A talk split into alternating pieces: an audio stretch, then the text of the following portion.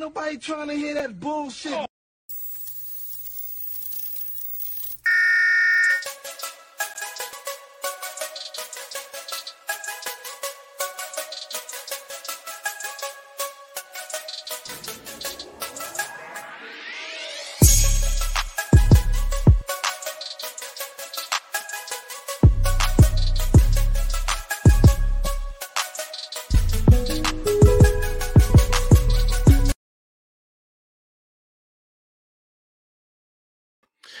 Peace, stars. What's up? It's your boy E Eru. Shout out to Evergreen on the beat there. We finally got the beat onto the intro there. So dope beat from from Mr. Evergreen.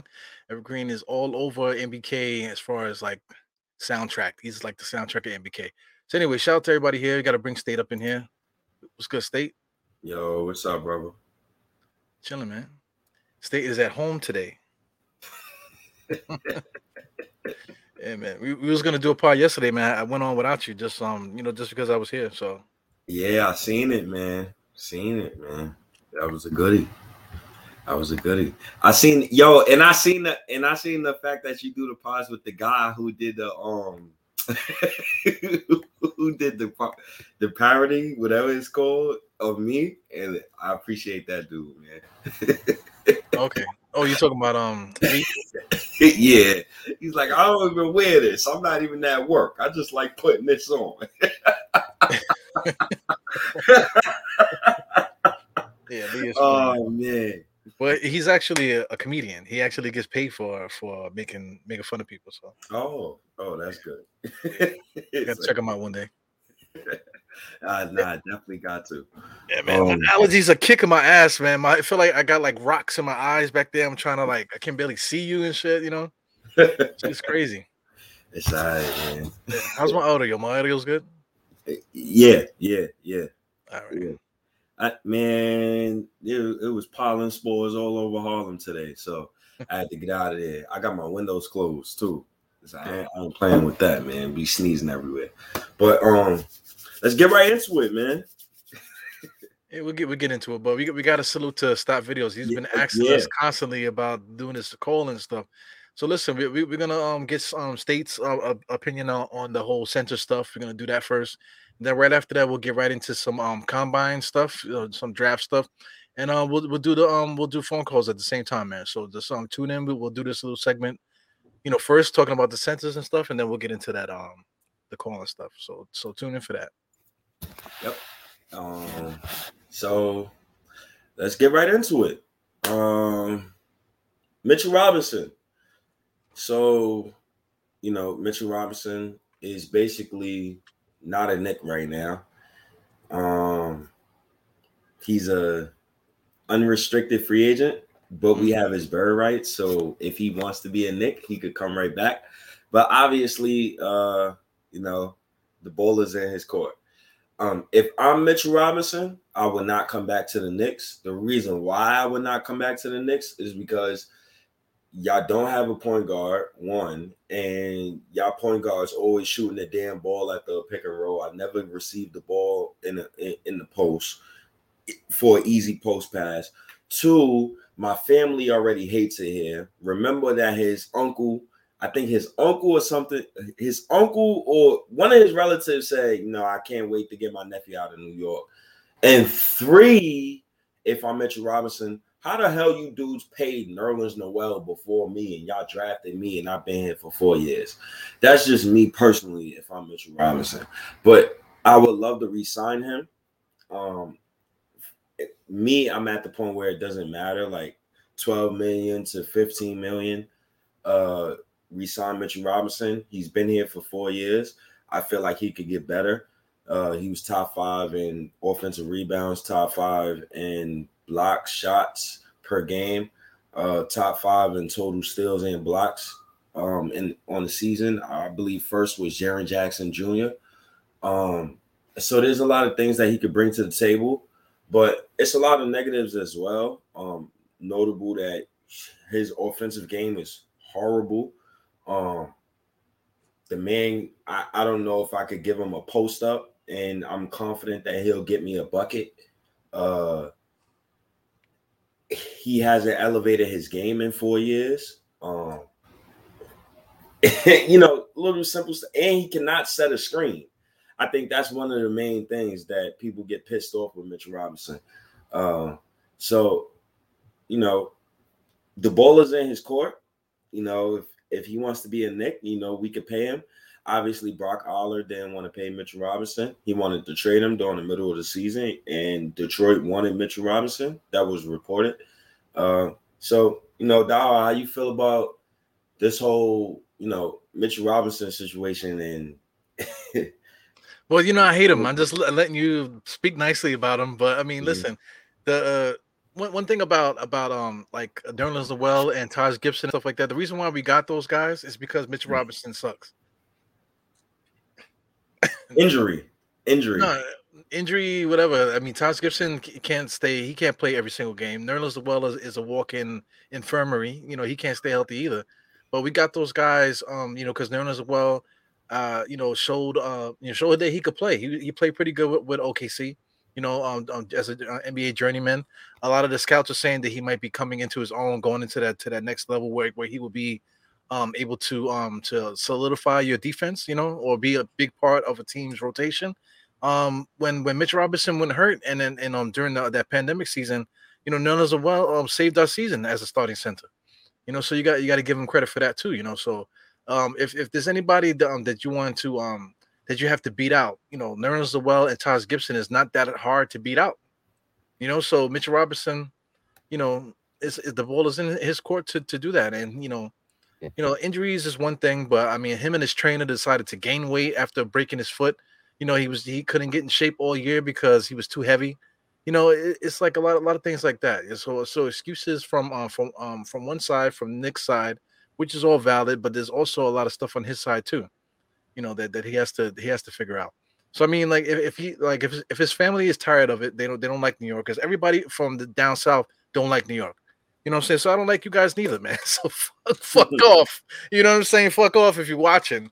You know what I'm saying? Uh, you know, we don't give a fuck about you guys, you corny motherfuckers either.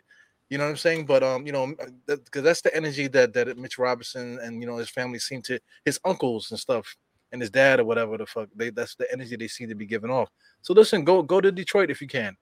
You know, go to Detroit. See if you can if you can get on um the the Pelicans roster if you can because you know they got Valanciunas there. You know, um he, he's a free agent also. Um, I would rather pay Valanciunas. You know, there's other players in this league that, that we can give money to or we the, or we could that we could work a trade to try to get. You know what I'm saying? So to so to hell with Mitch Robinson. That's that's my opinion on him. You know, because I mean, my, my thing with the with the rebounding offensive is dope, but um, you know, he's got to be able to solidify that defense on, on um, you know, uh, get the stop, get the rebound is getting the stop. You know, a lot of different things that, that he doesn't do. He he doesn't he doesn't protect Julius Randle. He don't protect RJ. You know, he's supposed to be the enforcer. He's paid to to be that that energy guy. And you know, you know, right now he's a free agent. So hopefully, you know, we wish him the best wherever he goes. I mean, Or we can keep him. I don't know. I, I, you know, I, that's where I'm at with it. Like, we could keep him, we could let him go. Do you think I'm too tough on him? Um, no, not really. Uh, the criticism is warranted, but I don't think I, I don't think you should be that harsh on him because of the situation. It, it reminds me of RJ Barrett. Uh, when I'm defending RJ Barrett and the other young guys, you know, I, I give him the excuse of, well, you got Julius Randle, he's playing soft. Evan Fournier, he plays no defense what's whatsoever. And Alec Burks, he's just doodle. So what am I supposed to do when Mitchell Robinson is surrounded by those three other guys and RJ Barrett seems to be the only guy who likes to pass Mitchell Robinson the ball? But but Um, Mitch Robinson's job is not is not predicated on, on him or somebody passing him the ball. That's No, his, what he's going to get paid for is his defense. He's not going to get paid for lobs because any center can get a lob. so so to so so to rebuttal that the Knicks was 11th in defense last season. Was that because of Mitchell Robinson? Was that because of the personnel on the team, or was that because of Tibbs? Um, Well, mostly because of Tibbs. You know, because I mean, we, we were functional well, um, with other people playing center while Mitch Robinson was hurt this year. Um, Mitch, Mitch Robinson was hurt all last year. We was we was functional as a, as a team. You know, so Mhm. we can we can get by without Mitchell Robinson there. Like it's not like when Mitchell Robinson is not there, it's not like we absolutely need him. You know, but like I said, we this we, we talked about it before. Against that in that Atlanta series, we needed him. You know, because we needed him just for the simple fact they had Clint Capela. We just needed the extra extra bodies because we just didn't have enough to um to to go at those guys. Not not necessarily saying that Mitchell Robinson would have would have uh, you know changed the tide of the game, you know, but he would have definitely helped a lot. You know, because we because we were getting killed on the inside. You know, Um, just um, I want I want to answer um this guy too the the Sherman thing that was just up. um, Um. I don't was he saying? Uh, it was it was this one. The quick screen is for rim runners. Okay, cool. Uh, it's a screen to fool the defender to run into the basket for a quick lob. So so what about um sealing off the defender for the option, you know, to to you know to take the shot. You know, so like if Mitchell Robinson is setting the screen and he then he's just running to the basket, that means that all he cares about is the, is the lob. So what about if the de- if the defense um stops the lob? Now now the person the ball handler has no space. Um, Now what? I I agree to disagree with this comment because that's partially on Tibbs and that's partially on the players that's on the floor and that's partially on Mitch as well. I mean, when you have Mitchell Robinson, you got Julius Randle. How much spacing do you want to offer? Because Julius Randle also shot 30% from three. And he was also one of the worst mid-range jump shooters in the NBA. And RJ Barrett was a horrendous mid-range jump shooter as well. So it's like, what what, can we do, right? And or and to, to help that guy also, but at the same time, it's like I look at Mitchell Robinson and I'm like, yo, all you could do is rim run. Is that on the coach? Because Taj Gibson, he'll spot up for three. So do the coach allow Taj Gibson to do that and tell Mitchell Robinson to not do that? It, it- it's things that it's questions that needs to be answered. Well, And tha- that's absolutely the truth. Everything that, that happens in, in an NBA game is definitely um, premeditated. You know, it's Mm. definitely premeditated. Guys are not just out there creating stuff. This is what they're they're being told to do. So so um you know uh Mitchell Robinson just straight rim running without setting the pick. That's Tim Tom Thibodeau because he does it every single time. So if you're doing something every single time that way, and then you don't see the the venom from Tom Thibodeau coming at the guys for that, then um then that's a big problem. Because I, I mean my- thing like like it all of our plays always end up with um with four two guys on, on one side, two guys on the other side, and then the ball handler stranded in the middle. Now you got to go one on one. You know, so I mean, if um if the center was asked to make a proper pick, then um the ball handler at least can advance a little bit. You know, maybe, maybe play the um the the the slow man, you know, slow quick game. You know, to to get the defense off their heels. Because I mean, a- as a ball handler, just playing in the park, if somebody sets a good pick for me, I'm I'm cutting around that pick hard, boy. You know, you know what I'm saying. And then if you don't stop me, if you don't stop me, um, you know, I'm gonna score. And and if and if you do come out and you fight through the pick, I'm gonna give, give the guy an easy pass because he's gonna be wide open. That's basic basketball. But you have to give the option to for for um you know to for that to happen, and you don't get that option if you're not making contact with the with the um with the screener, with the person you're screening. For me, you know, I'm all in on paying Mitchell Robinson. Like I, I have no issues with him. Um, you know, his point guards was Emmanuel Mudiay, Frank Ntilikina, Trey Burke, um, Alfred Payton, and Alec Burks and Kemba Walker. So it's like it, it, it's but so much I could say about Mitchell Robinson when it comes to certain things on the court. Um, I love Mitchell Robinson. If he walks, like I have no issues with it. Um, he has his flaws, uh, but there there are other options out there. Um, Well, Yeah. I, I I mentioned the, uh, offensive rebounds in the in the last part, but like um you know if I don't I don't I don't know if I want to put up on the screen. It's gonna take me too long to do that. I offensive mean- rebounds is when your top two scorers, who both are averaging twenty points, are both shooting forty one percent from the field and thirty percent from three. Everybody was shooting make was shooting bricks last season. Everybody. everybody was shooting bricks, but how many um offensive rebounds does Mitchell Robinson get? Because the comment here, you know, and a lot of people say, Mi- um, we don't need Mitch. Come on, son. He helps with getting second chance um, on you know offense with his offensive rebounds. How many offensive rebounds does Mitchell Robinson get a game? Um, I mean, I think it was set. I think it was like, i- if I'm not, I think it was like four plus. I think it was three plus. If I'm not Might have been four. It might have been four. might have been four plus. But I know Mitchell Robinson was top five in offensive rebounds total, top five in offensive rebounds per game. I know he was top five in blocks per game, top five in total blocks. I know he was top five in field goal percentage. And I know that my team was top. I know that my team was 11th in defense. So I could I, I have to give Mitchell Robinson some, some type of credit. And my my my only argument against this is basically who are the who are the other options? Right? Uh, because Well, aside aside from the options, right? Like just just look look at the um offensive rebounds. You're talking about four offensive rebounds per game that, that he has That's per 25 minutes, right? It's, yes, it's impressive. How many shots do, do, do- does a team get a game? So, you mean, so you mean to tell me impressive he, that he gets four offensive rebounds a game? So he So- only so- he only um saves four possessions. I got a great rebuttal for you. So we run one of the slowest pace in the league, right? So it's not like we're getting a lot of shots per game if we're running a slow pace. So so so you can't so So are, I are you saying that this four uh, four offensive rebounds could be looked at as eight offensive rebounds per game, which I is mean, like has never happened in the NBA ever? No, I, I'm saying what in the context of our team and what Tom Thibodeau wants to do, that four offensive rebounds is is very much needed because you play a slow pace. But Right. then again, like what me and you said, we want to play faster.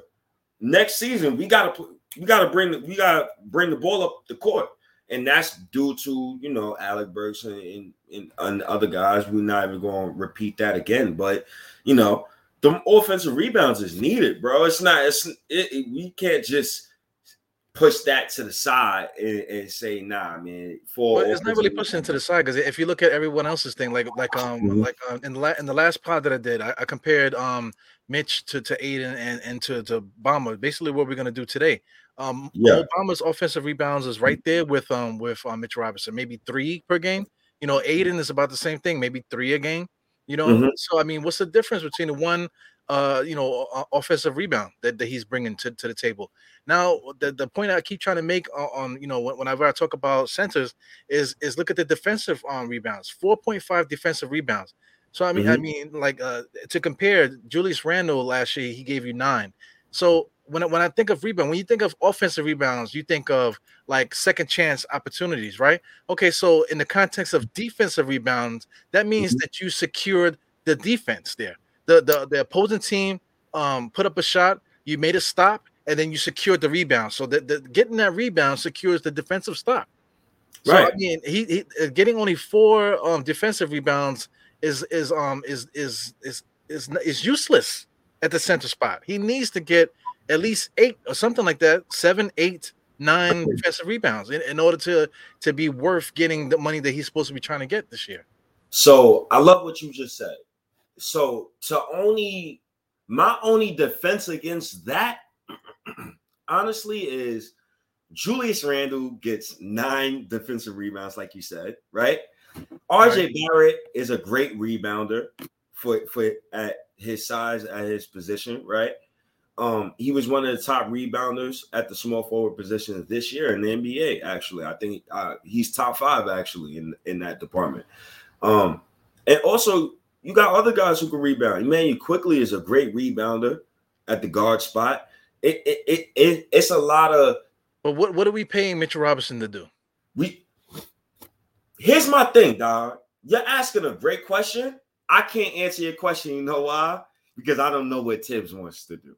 Listen, listen, that's that's that's not it, man. That's not it. Because a, a NBA center, no Go matter ahead. what era you're talking about, um, the, the a center's job is to rebound and defend the paint.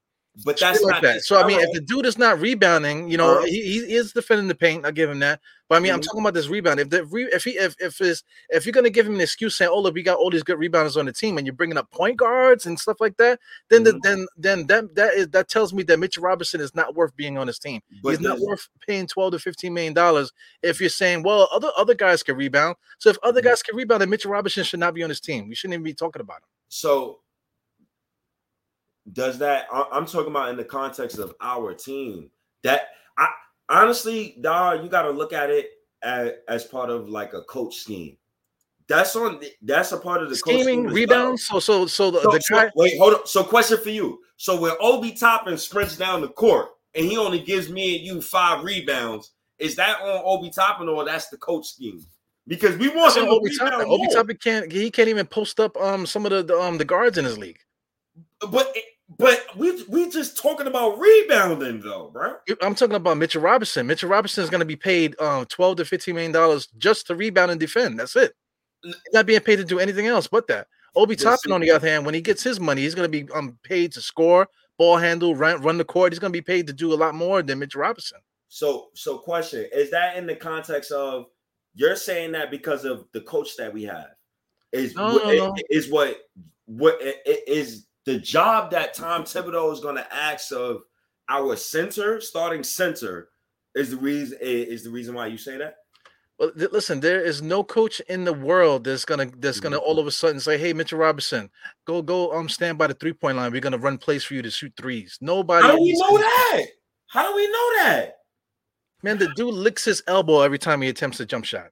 I- you know what I'm I saying? he doesn't square up. He's falling off to each side. You know, you know what I'm saying? You know, right. post up. Like, like when is when has he ever posted up? And Tom Thibodeau hasn't coached him four years. He's been under other coaches. But see, this is why this is why I hate Tibbs, bro. This is why I hate Tibbs. Arguments like this make me hate Tibbs because you don't give young guys a chance to sh- uh, an opportunity to show what they can do on the offensive side of the ball. So we, me and you, can't even have this discussion. You, you can have the discussion because he played in the NBA four years. It's not like he's just brand new. The guy, the guy has no offense. Under offensive. uh, Fizdale and Jeff Horner trash? Come on, bro. What we doing here? Okay, so I mean, add add your favorite um coach there. This guy is still eight and eight, you know, for for his career, eight and seven point five, you know, two blocks per game. Remember he when he's when he was supposed to be averaging five per game and all this. You know what I'm saying? I mean, he, his jump shot is trash. Mhm. You know, he had four years to show this. I mean, I'm not paying a guy twelve to fifteen million dollars to say, okay, uh, under under a new coach that's not Mhm. coming next year because Tom Thibodeau's going to be the coach again. So Yeah. under a coach that's not going to be here for two years, um, Mhm. he's going to finally start doing other things that that um that he's never showed before. I've seen various players in the NBA who numbers spiked and it helped with winning.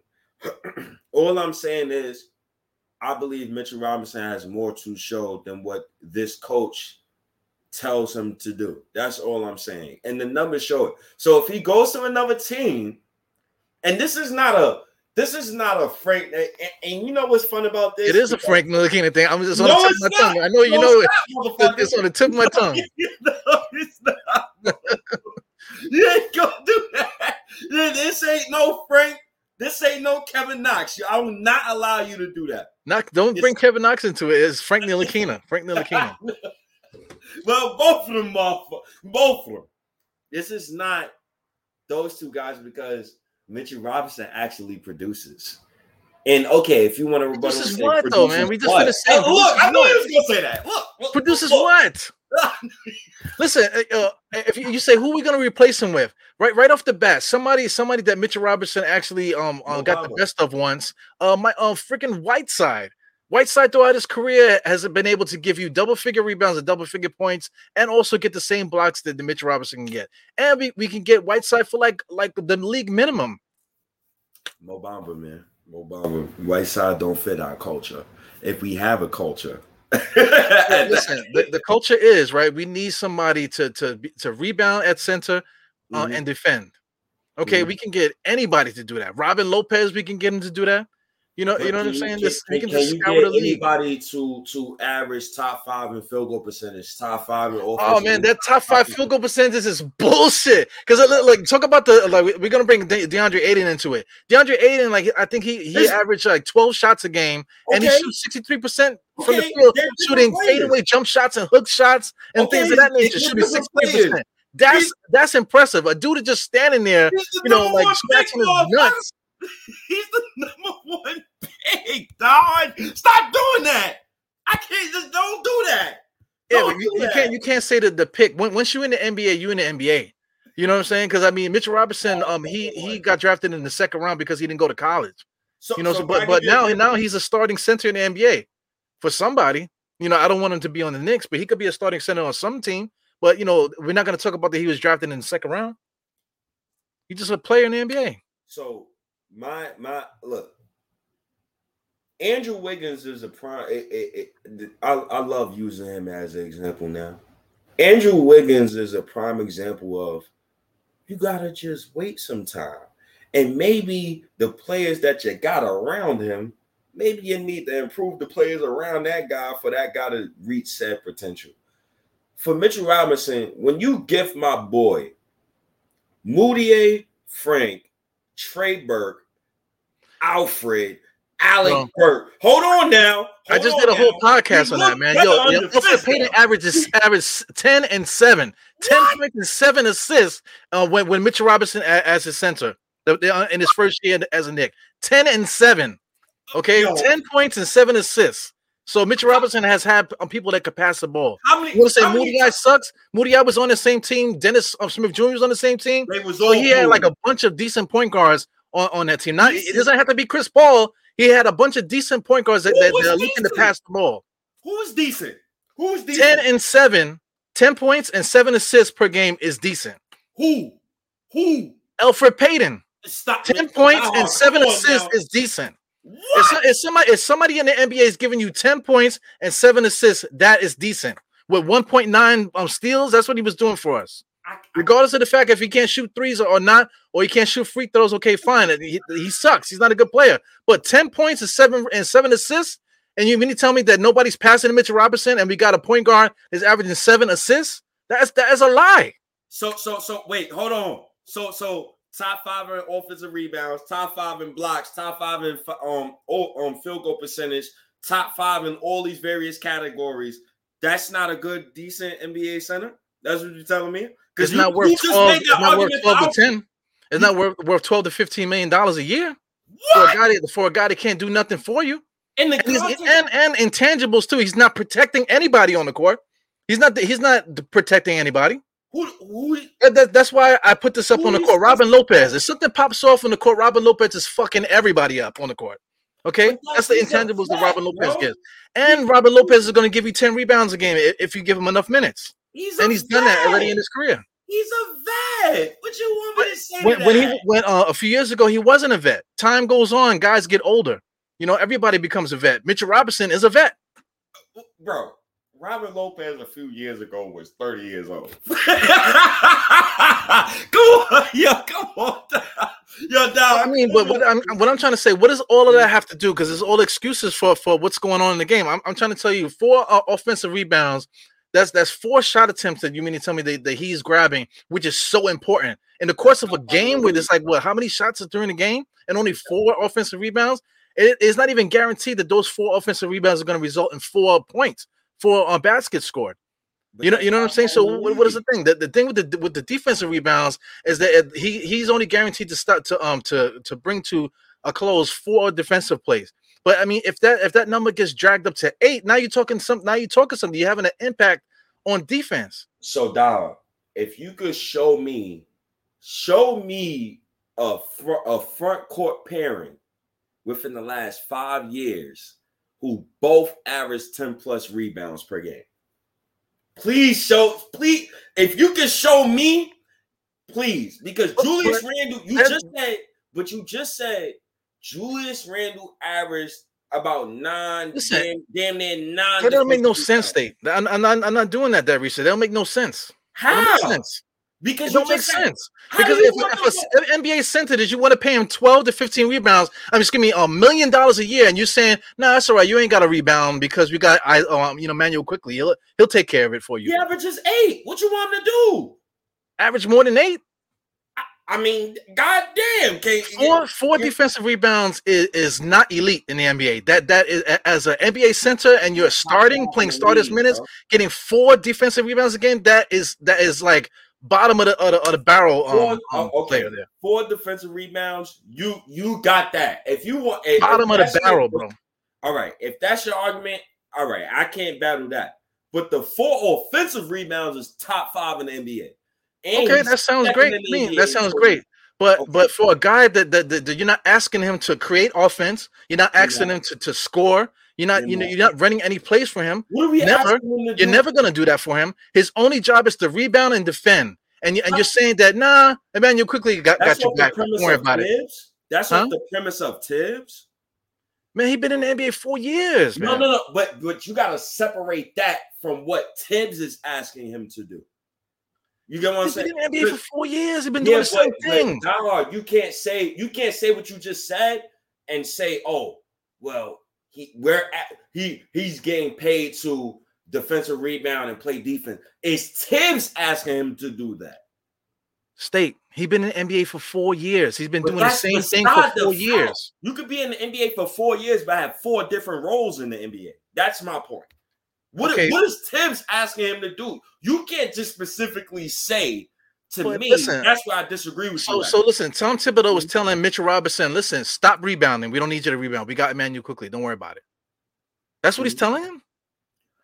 I mean, but so you're telling Julius Randle to average less defensive rebounds so Mitchell Robinson can get more defensive? No, I, I'm saying that Julius Randle is going to get his, is going to get his, and Mitch Robinson need to be fighting to get the other ones. But obviously, he's fighting if they're both. eh, Listen, Listen, obviously he's fighting, but you're telling me that don't worry about it. I, you know, Immanuel Quickley got your back. He, he's going to help you with the rebounds. RJ Barrett is top. I just gave you RJ Barrett is top five in small forwards in, in Yeah, but R- RJ. Barrett, RJ Barrett is going to be a Hall of Famer. He's got to score 20. He's got to be a, a, freaking offensive, um, you know, facilitator. He's got to pass that. Mitch. He's got to pass to Mitch too, and he got to rebound more than Mitch too. But that's a different role. You that's a, that's a whole different role. RJ Barrett is top. But dog, you can't you can't have your baked ziti and have your soda too. You try to get both, bro. You can't. No, no, no, I'm not. No, I'm not. Listen, Bro, uh, RJ Barrett, RJ Barrett, you talking about the rebound. He almost averaged six. Okay, so let's say 5.8, that round that off to six. So Uh-huh. Mitchell Robinson averaged two more rebounds than him. You know, but at the same time, RJ Barrett, eh, he got to score 20, he got to get three assists, he got to defend the best player on the other team. And all, all, all Mitchell Robinson got to do is walk on the court and rebound. And you're saying, nah, don't worry about it. No, We're gonna pay you 12 to saying 15 nah, million dollars. I'm not saying now, don't worry about it. My rebuttal is when you got Julius Randle, who's also he's averaging eight plus defensive rebounds, but my center is averaging four plus. What my center is Four is is is abysmal. Four my- defensive rebounds for an NBA center is abysmal. Can we can we bring up the stats of our uh, the other? Do, do you know how many? Do you know how many four- four defensive rebounds? rebounds that that Alec Burks had per um per game last year? He had four. Okay, but then Mitch Okay, so- Robinson had but- four. So is that is that the Tibbs system?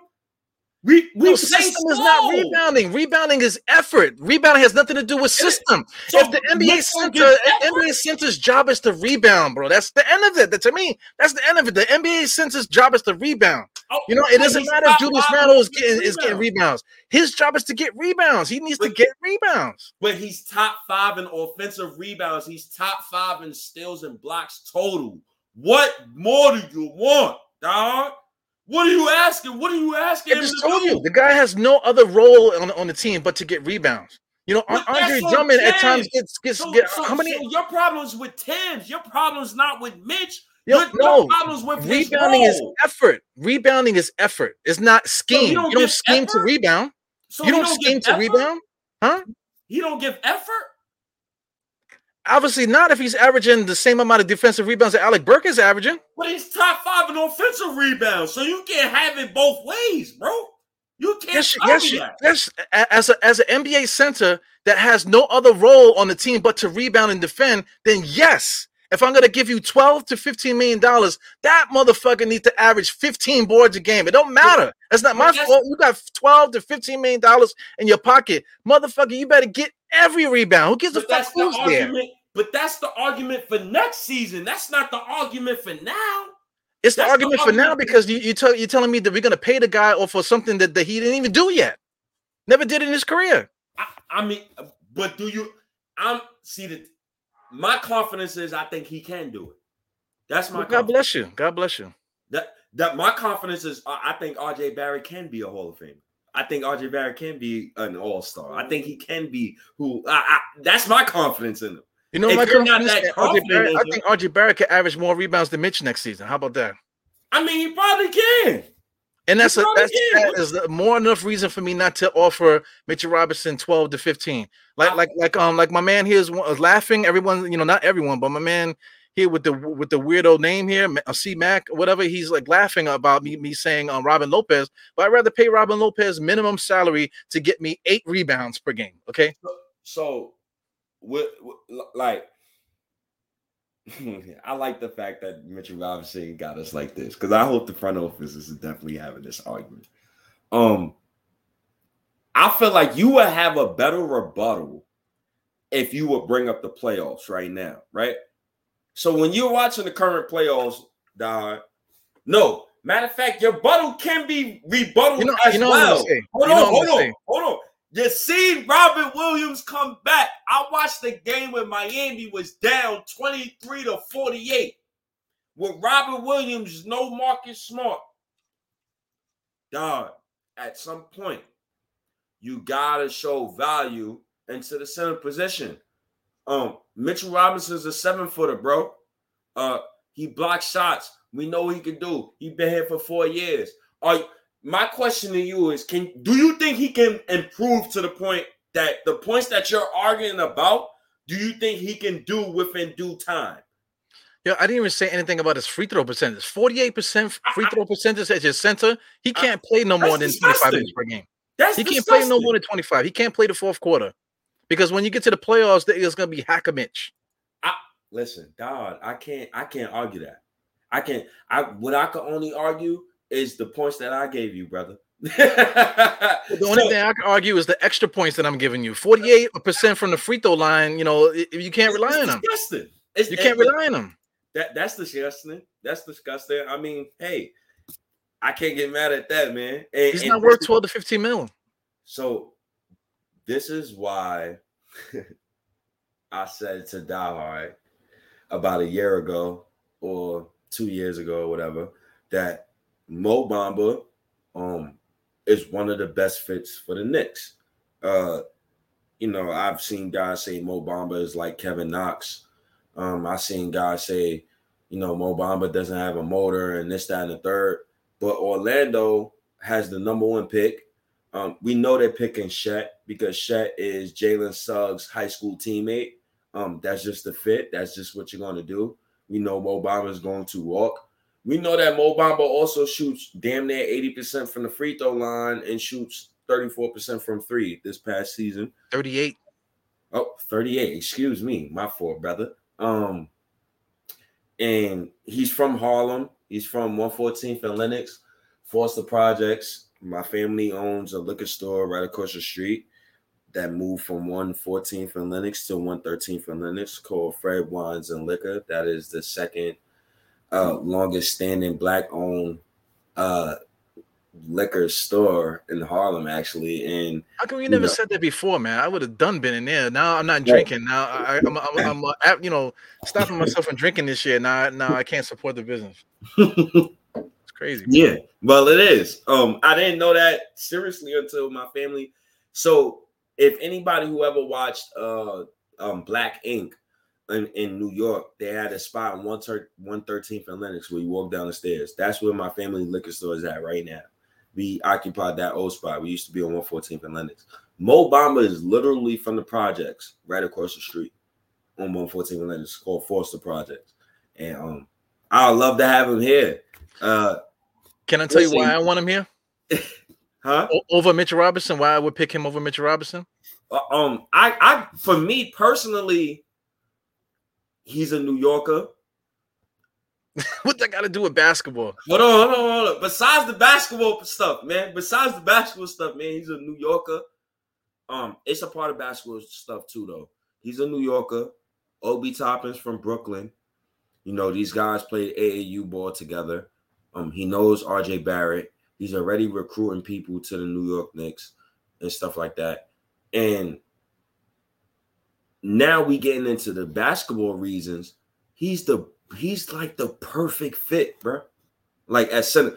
Now he doesn't rebound a lot, and that's annoying, right? But you know, Bro, come on, man. Stop lying. 25 minutes per game, same amount of minutes that Mitchell Robinson get. He averages eight rebounds, same amount of rebounds that, that Mitchell Robinson got. He averages six defensive rebounds, two offensive rebounds, 1.7 blocks. You know, he shoots 38% from three-point range right there. You see it. You know what I'm saying? The, the 48% from the field, that's because he shoots more threes. Half of his shots is threes. That's why his field goal percentage is low. If you look at his two-point percentage, he shoots 56% from the two-point range. So he's a good, he's a decent shooter, a respectable NBA shooter at, at 56% from two-point range. So he's he's a good basketball player. Yes. And listen, man, the fit is there. I would love Mo Bamba to be on the team. And right now, what I'm looking at is hold on, let me make sure I get this correct. Is that um getting the number one pick um impacts the future of Mo Bamba. The former number one pick is a restricted free agent, and Orlando has until 629 to tender him a 10.1 million qualifying offer. The Magic have close to 29 million in cap space without Mo Bamba. So they're gonna let him walk. They're gonna either sign and trade him, or they're going to let him walk. Um, and I Knicks can't sign him. huh? Knicks can't, Knicks don't have the money to sign him. No, but we can sign and trade him, or we can give him the MLE. And our total MLE right now is 11 million, and we could give him a four-year like 44 million or four-year 40 million. Um, shout outs to my guy Rob on Twitter who gave me that info. I appreciate you, Rob. Uh, so we actually do have the money to give to Mo Bamba.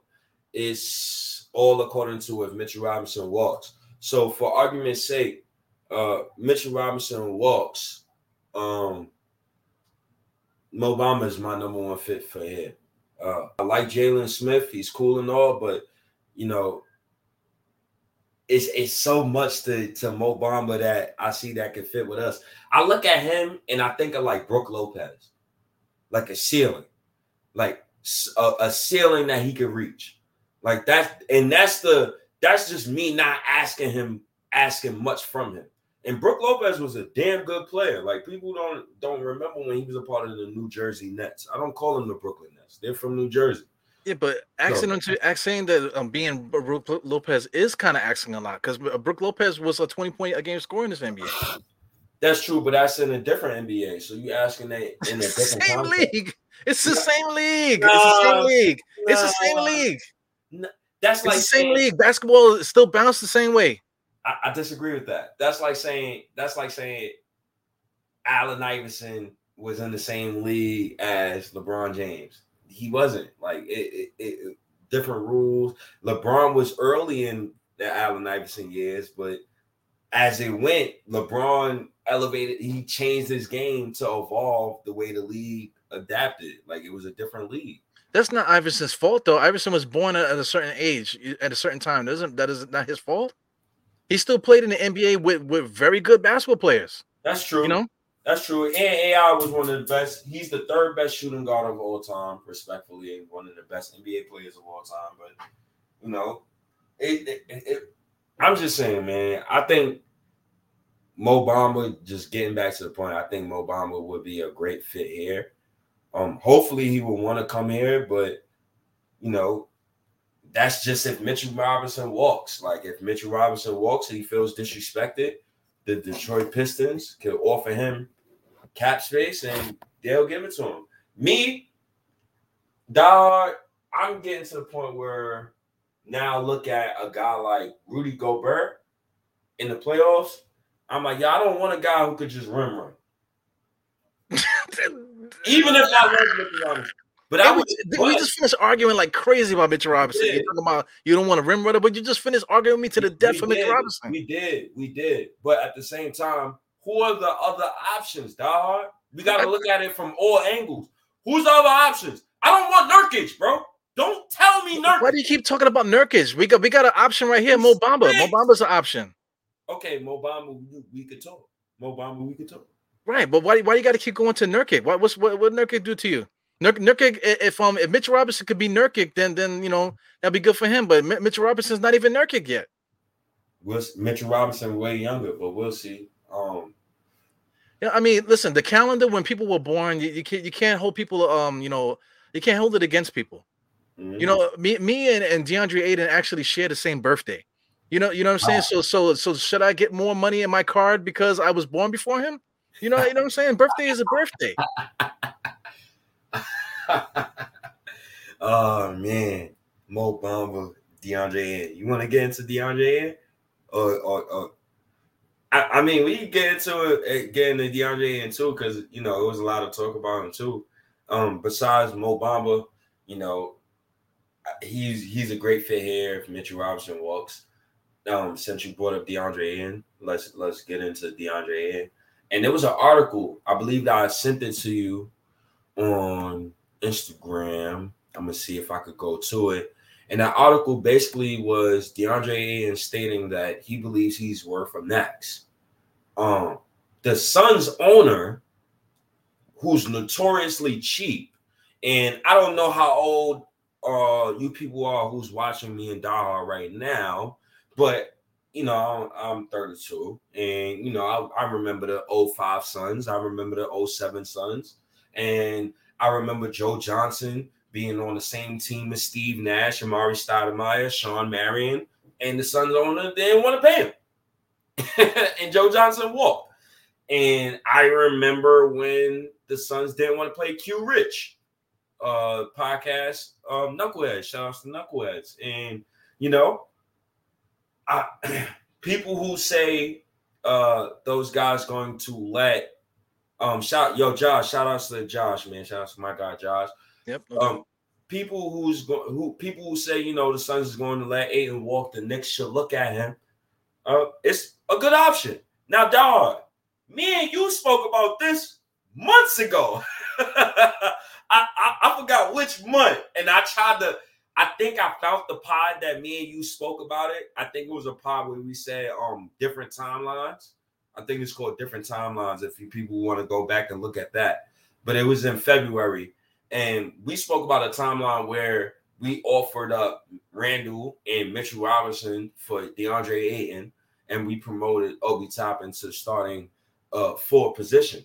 Um, so how do you feel about DeAndre Ayton? Let me get some now. DeAndre Ayton is a polarizing guy because you know he averaged 18 and 10 that's before Chris Paul with no point guard. We don't. I don't even care about who his point guard was, right? But that's before Chris Paul. With Chris Paul, his numbers went to 14 points per game, right? And um, you know, and then it went to 17 points per game. But without Chris Paul, the guy was impressive. And then the main thing that you talk about, free throws, 74% from the free throw line in his rookie year um 75% from the free throw line his second year. This is without Chris Paul. I don't want to use the context of him playing with Chris Paul is the guy that we look at. I want to use the first two years, and the first two years shows me that he's impressive. So, you know, Ayton, he quit on his team. That's the one thing I did not like, Ebro. He quit on his team. His coach told him that he quit, right? And that's the reason why he played only 17 minutes in the last playoff game that he played in. But besides the fact that I felt like he quit on his team and he wasn't playing hard, he's a great player. Um, how you feel about A and then you know the stats that you got up right now, and you know if we can get him or not, if if the Phoenix owner want to act like a real black man in the 99 cent store and say, no, I don't got 10 cent to pay for these chicken nuggets. well, I mean, I agree with Pudge. Um, Ayton, Ayton is not all that, you know. But I mean, if if you're talking about between these these players here, I mean, he did average all these points, whatever. Uh, you know, you could say whatever you want to say about that. But what what um stands out for for this this kid is that look at the free throws. He only attempted two free throws uh, per game. That's atrocious, man, for somebody that averaged that much points. So that if he ever got aggressive at, at attacking on um, the person in front of him, like at least at least get this up to six. If he can get this free throws up to six, how much points he gonna average? You know, he'll mm-hmm. average into, into the twenties. That's that's what's stopping him from being a twenty point a game scorer. Just being aggressive. Um, I, I don't know. I don't know if he if he has that in him. You know, you, you want to talk about age and that type of thing. Uh, mm-hmm. Uh, he's only what he's like 23. So I mean, somebody at 23, he's got to figure it out. He's got to he's got to like um stop doing that the, the the dances and stuff like with with the point guards and stuff, and, and start you know um you know being a man a little bit, man. You know you got to be you got to get out there and attack. If you want to be a um a, a what do you call a max player, then you got to play like a max player. That's a fact. Yeah, and yo, my argument against Ayton was, yeah, I felt like he played soft. Literally, I, and I told somebody in the thread recently, like, it shouts to Pudge Nice. Y'all, I agree with you, Pudge. I felt like he played soft. Even when he was putting up numbers, it, it felt like so, a soft 20 and 10. Like, and and that's my that that'd be my gripe with Julius Randle when people just bring up his 2010 and 5. Like, not every 2010 and 10 is the same. Like, 8 and 20 and 10, like some games, it's a good 20 and 10. Other games is real soft. And then another thing I don't like about him is the inconsistency. He'll give me eight points and 13 rebounds in one game, and then the next game, the man will be being compared to David Robinson by the commentators, and he's getting 20 and 10. So it's a, a balance there. Like, and the another thing too, my coach doesn't need to give my goddamn center a goddamn pep talk to wake his ass up every time on the sideline. That's kind of scary. And Monty Williams always gave Ayton a pep talk, and it was like, "Yo, big dog, like you, you too good to be needing pep talks all the time to get you going, for you to be aggressive. That two rebound, that two free throws per game, a dog, a thousand percent agree with you, man. That is terrible for a guy his size. Damn near seven foot, and that, that's terrible. But everything else is great. And you know, a thing that you harped on about Mitchell Robinson earlier, um, defensive rebounds. Ayton gets damn near eight. so that that's impressive by itself. Um, the the the one and he thing, still gets three offensive just about for his career, three three point two for his career yeah, offensive but- rebounds. So he's right there on Mitchell Robinson's heels. That's the point I was making with that. You know, So the one stat that is very disgusting to me, and I'm surprised you didn't bring this up yet. That is very alarming. Very alarming. 0.7 blocks, bro. yeah, that's no good. Oh, oh, oh, 0.7 blocks, bro. He's not competing. The the free throw percentage and the block shots tells you right there that he's not competing. What, what the fuck is that? Excuse my language, but But yo, he, he he's so nice that he can get a light a light 16 points a game like it ain't nothing. He can get a light 10 rebounds per game like it ain't nothing. You, you know what I'm saying? That he shoots well from the field, you know, and this, that, and the other. But the free throw percent, uh, excuse me, the free throws, the amount of free throws he takes, and the and the, just the block shots. You know, because I mean, uh, two years ago he averaged 1.5, 1.2. Yes. What happened to get it down to one to uh to 0.7? You know? That's disgusting. Is that on the coach? I think this is a this is a in the context of that's not on the coach. That's on the player. That's on effort. Um, block shots is just effort, man. Effort and IQ and a wanting. 0.7 for a guy his size, bro. That's very alarming, bro. That is disgusting. Yeah. so he got to up that a lot. And I know me and you got our gripes about Mitchell Robinson, but at least Mitch should give me damn near two blocks and a steal per game. Like those are the little things that can help you win games.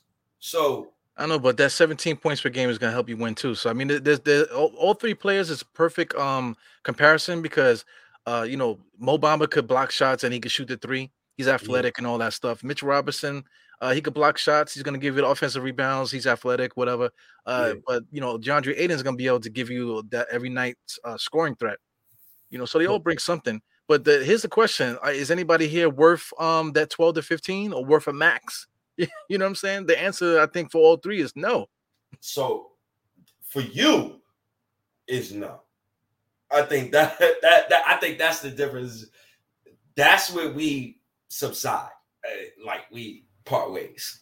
Well, Yeah. if if I was to choose, I would I would pick Mo Bamba first. I would pick Mo Bamba first just for his versatility, right? But um, Right. I would take. I would take Ayton second, and then Mitch Robinson third. Right.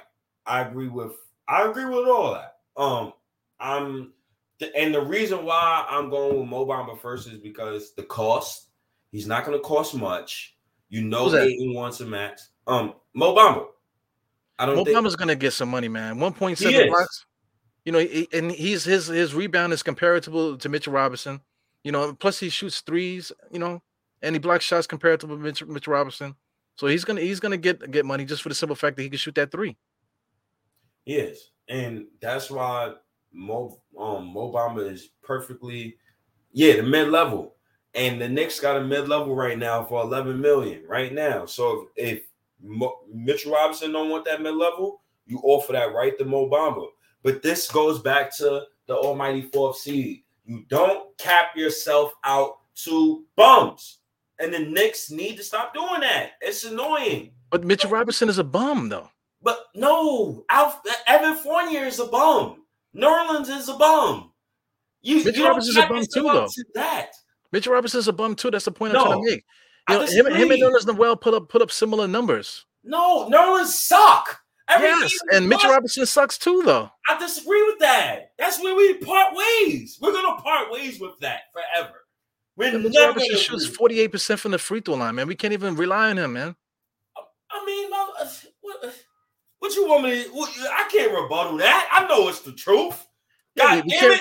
But listen, I would I wouldn't mind keeping keeping Mitchell Robinson, but not for twelve to fifteen million dollars. Hell no. Like, if the if the number was maybe eight to ten, then I'd be like, listen, you want him? All right, eight to ten is not is not so bad because it's comparable to New Nerlens Noel. Give him Nerlens Noel's contract. All right, fine. You're talking about nine million dollars per year. All right, I could deal with that. But twelve to fifteen, I'm gonna be I'm gonna be complaining like crazy, man. If he if he ever got that money as, as a Knick.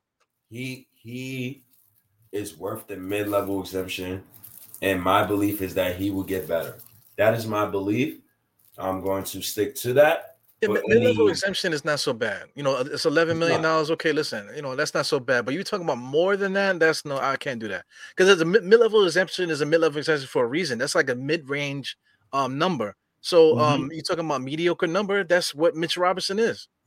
You know, Mo Mm-hmm. Bamba might be. Uh, you know, I, I might want to give him a little bit more, but he's about the same. Like he's about. You know, I would like I said, I would give Mo more. And De- DeAndre Ayton, just based on the fact that um, you know, that he can score, and that- then there's there's a potential for him to give even even better, and and, and that scoring and stuff like that. You know, that's why he commands a little bit of extra money than than those guys. But thirty million dollars, I don't think neither one of any of these guys deserve that. now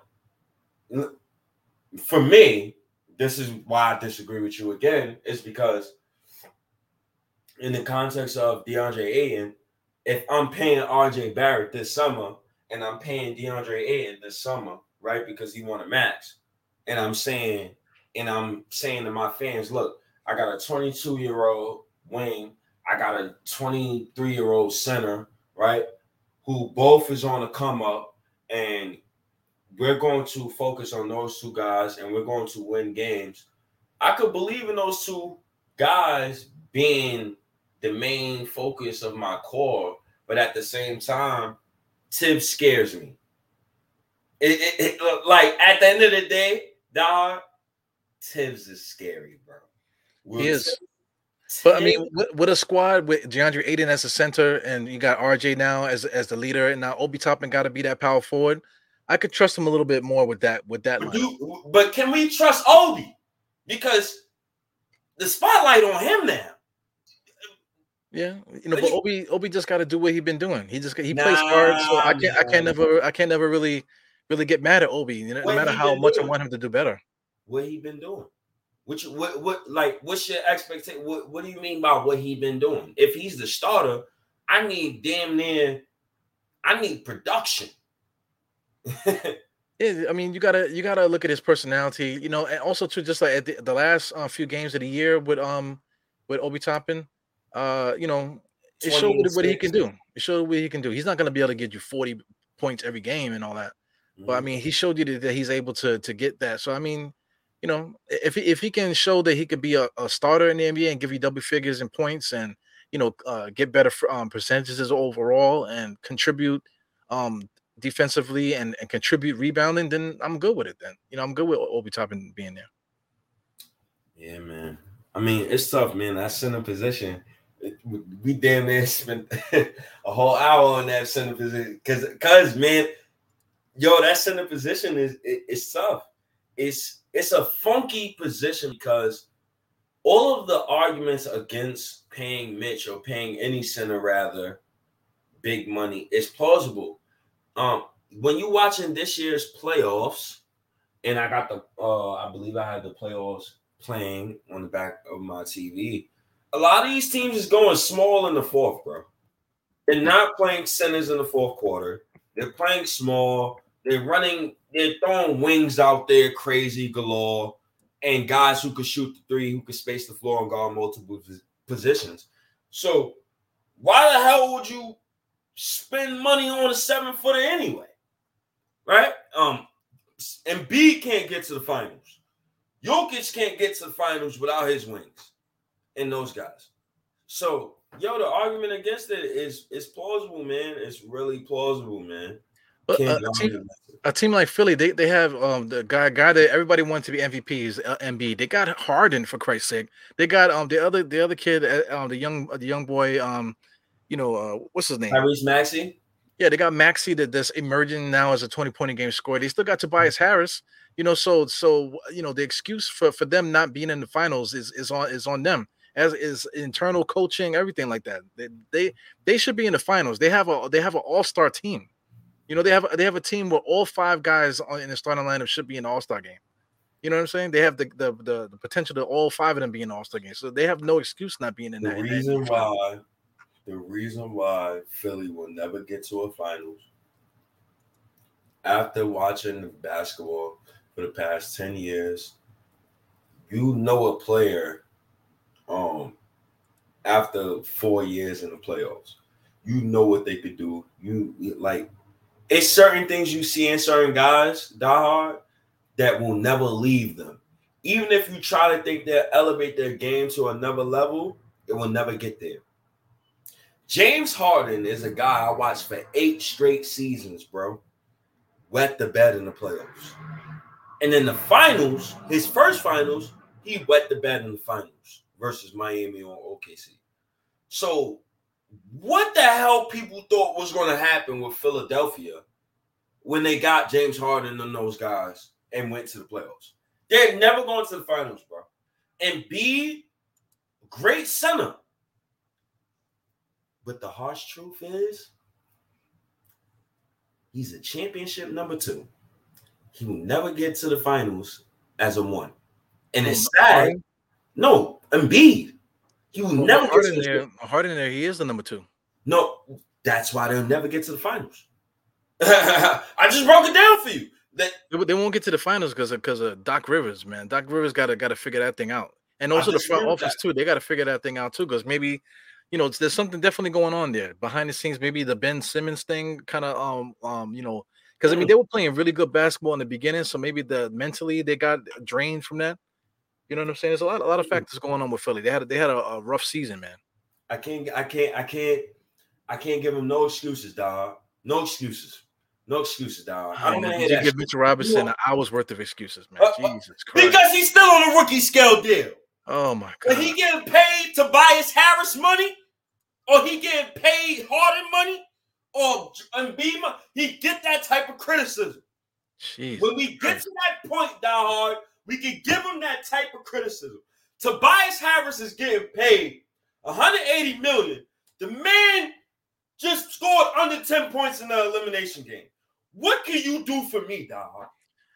Yeah, I know. I mean, but he got he got Embiid, he got Harden, and he got Maxey. Nah, all, all those guys dropping dropping um twenty points per game. Nah, man. Nah, dog, I, I just gave it to you. I just Listen, gave, that, that same argument that you're giving me now, to saying that Uh, oh, you know, you you got Embiid, you got Harden, and, and you got Maxey all dropping twenty. No, Maxey got to drop twenty two, and, and then you just gave the argument that Mitchell Robinson, no, he can average um you know four rebounds per game because we got um, uh, context, though. quickly. That is It's crazy to me, man. It's a different context. The context is Mitchell Robinson is damn near five years younger than Joel Embiid, one and two. We don't have no goddamn superstar yet. We can't hold our players to the same standard that Philly hold their players to. I know, Jay- but- but Joel Philly- Embiid is a future Hall of Famer. Yeah, That man is fat. He will never win a championship as his team's one option. It will never happen. Harden is a championship three option at the stage of his career right now. Maxey, I don't know what he is. He's a he's a damn good player. But Philly is not going to win a chip as currently constructed. And They might. Like I, just like I said, Randle is a championship three option, dog. Philly is going to be a team, just like Miami. They're going to just be winning for the sake of winning for the next few years. Now watch. Watch. Yeah, God bless Mitch Robinson. Okay, God bless him. God bless him. God, God, and, and listen, Mitch Walt, we still gonna be Knick fans. So I, I, I, I'm already done. uh, already living my life without Mitch Robinson. you know what I'm saying? I done already living my life without him. uh, You know, if if he never uh, suited up for the Knicks again, I, I would never, um, never care. I would Oh. never, I would never, never even mention his name. You know, I, I wanted to say Geraldine. Geraldine made the, made the point too that when was the last time we we we signed somebody? You know, did we resign our own players? You know, I mean, you know, um, I, I get it, Geraldine, with that, but I mean, at the same time, like, if, if we're gonna pay Mitch Robinson eight million, like you said, eleven is the max only because that's the mid-level exemption. If you give Mitch Robinson mid-level, I ain't gonna cry about it, you know. But anything more than that, I'm gonna be crying every single game, man. You know, and then but then once you get the money, like like you said, once they get that money, the the the, the gloves are off. Everything that, off. that I'm saying, you know, I'm gonna be throwing um, you know, water balloons at, at this guy every time I see That's him. I, I, listen, I wouldn't be mad at you. I, I'm only the only reason why I'm fighting against what you're saying about him right now is because he's not getting paid that type of money to where I need to hold him to that type of He's- stature. He's, not getting Now- paid at all. He's a free agent. He's not getting paid at all. Uh, So if he gets paid on the Knicks and he comes back next season with RJ Barrett, because I know RJ is going to get paid this summer. Um, I don't want to hear about that eight point bullshit anymore. I don't. I don't want to hear about that. Yeah, but listen, if you're gonna keep him, because that's what I'm saying, he's a free agent. So if you're gonna keep him, we gotta pay the money. So so if you're talking about keeping Mitch Robinson, that means he's paid already. You gave it to him already. In your uh-huh. mind, you already paid him. So if your mind you already paid paid him. him, then you gotta give him the flames. Because because I'm, I'm thinking if we're keeping him, that means we paid him 11 to 12, 15, whatever. We paid him more than we should have paid him if we kept Mitch Robinson. So I, mm-hmm. I'm upset about that. That's that's what I'm trying to say. I'm upset about that. What would make you all right? So the better question: What would make you not upset? If he um, showed up with um, you know better manicured armpits, you know what I'm saying? Showed up in in, in shape, you know what I'm saying? Learned how to make a layup. Eh, like- Right. Like the next video that I see of him, he should be shooting with some some dude that that that's at West Fourth Street, shooting around in the in the, in the park with a West Fourth Street dude. Right. Come on, man. All right. All right. All right. Uh, For me, Mitch, if you get paid by the Knicks, motherfucker, you better help me win 45 games next season. Because that's my minimum. I, I need 45 wins next season, minimum. I'm not trying to hear that that whole because we if you remove the almighty fourth seed, the Knicks gotten better. We went from 21 wins to 35, 36, 37 wins. So next season, I expect 45 wins. I'm not scared of these other teams. You scared of these other teams? I don't give a fuck about this. I'm not Philly. You scared Well, you the know, Hawks? Mr. Um, Mr. Uh, uh, what's the name? Um, uh, I am Jarrell. He was here a little earlier. I think he's on Mhm. Steph's show right now. But Mhm. I am Jarrell. You know, we, we were talking about it. Um, you know, he, he was just saying that um, you know, um, I lost my train of thought. what were you saying? What were you saying just now? Oh my god, these guys here. Nah, I'm actually reading the comments right now. Right. Yeah, I lost my train of thought. I mean, you know, what were we talking about, Mitch? Yep. Yeah, Mitch, and you know, contracts and, and, and stuff like that. And we still getting on the guys. We was actually talking about RJ Barrett and the guys, and if we pay them, we're going to start getting on these guys in real time. And my my argument against what you're saying is just the role. If the role is what Tibbs is saying to certain people, I want you to do this, then okay, that's understandable. So I don't want you to hold Mitchell Robinson to just the defensive minded role. Maybe that's just what Tibbs is asking him. Don't don't don't hold him to that. I know you, you said you said that a million times, but I'm gonna keep telling you that he's not the only coach that he played against, man. And he got four years worth of um of a resume to to go back on. All right, know, all right. So I mean, I guess we I guess we could get right into the um the calls then. Uh, so we can talk about these goddamn uh draft prospects because I'm done with the center position because there ain't no goddamn team running centers in the goddamn fourth quarter in these playoffs anyway. so it's they not have a center. They, they, none of these teams have a center. But last year, like I said, there were plenty of seven footers out there last year in the NBA Finals. That's a fact. That's a fact. Um, but this year it's different. Um, this year is about the wings and the guards, and um, And then next year it might be about the centers again, you know, because if we make the trade for for um for Ayton and we got Obi Toppin, if Obi Toppin can become somebody, if RJ is supposed to be who he's supposed to be, and some somebody uh, everybody else that we have, if, if they start becoming what, who they're supposed to be, then we could be in the NBA finals too. We're that we're that close. If everybody comes together at the same time, that means that RJ and Ayton. That means somebody Quickley or Cam Reddish then got really good. that's that's all. but it's a lot of them though. You're talking about Cam Reddish. If Cam Reddish could, could become like a rotational, solid rotational guy, which is not asking a lot, you know, uh, uh what's the name? Uh, Quentin Grimes, if he could do the same thing, if Quickley could could really be who he's supposed to be now, you know, and then now you got Rose coming back. Uh, you know, if if Obi Toppin like uh, this, this is saying that if we traded Julius Randle, and then you know RJ becomes the, to the next level, gets more um clean on what he's doing. Obi Toppin goes to the next level. I mean, you know, this is a lot of even um, my- man Deuce McBride. If, if all these guys um just go to the next level, you know, we're, we're gonna be good. Yeah, know? if we trade Julius. Yeah, that's a that's a that's a lot of um that's a lot of ifs, man.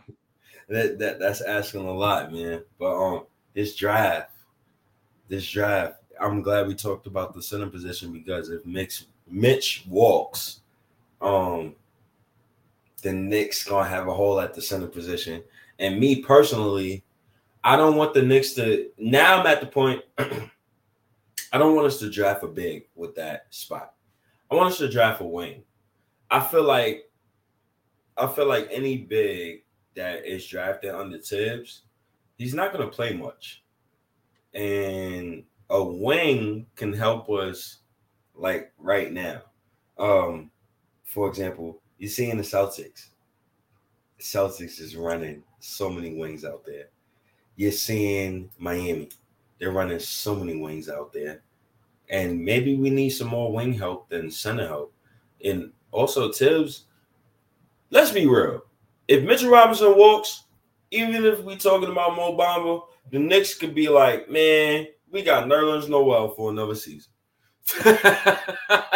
so, so I think they're mean, already banking on that already yo, if they banking on that, may God bless them.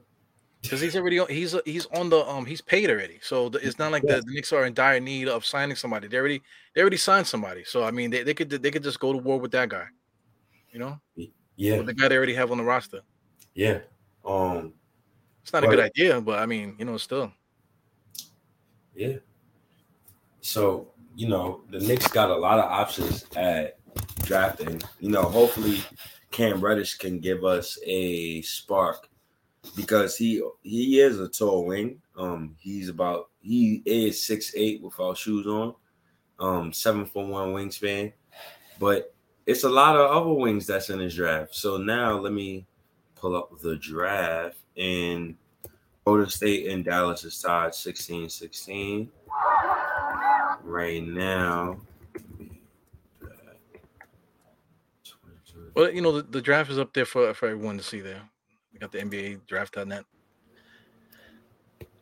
So if you're talking about um, wings, right? There's a lot of wings there, but if if we if we draft, let's say, what one guy I want to say that that just definitely uh, moved up on my board, uh, and it seemed like NBA draft.net's board too. Um, this um Benedict Ma- Mathurin got dude.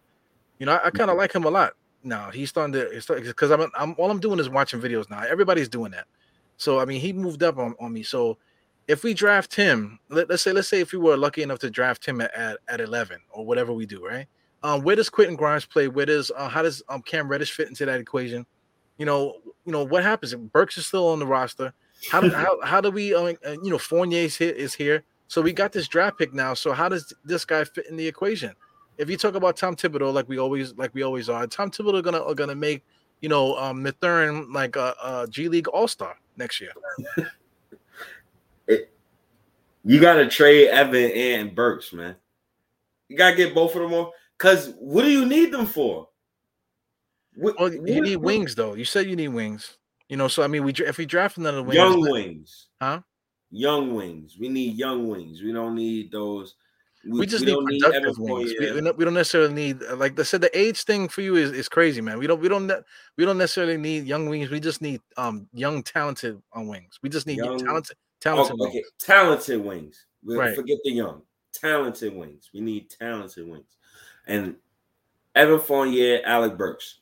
You remove those two, elevate Quentin Grimes. You know he's playing next season, right? So that's already Tibbs is the coach. Grimes is going to play next season.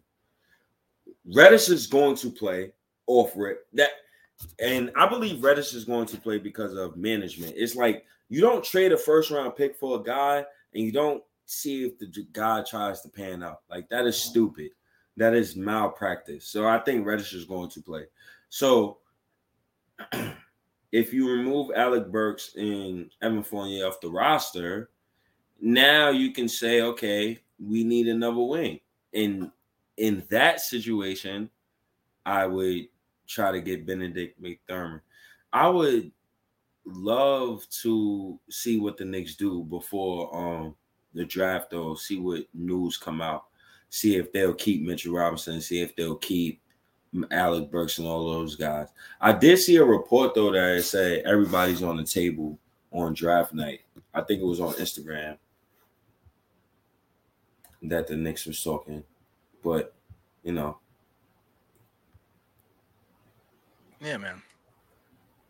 But listen, if if we trade Burks right and we trade Fournier, players are gonna come back.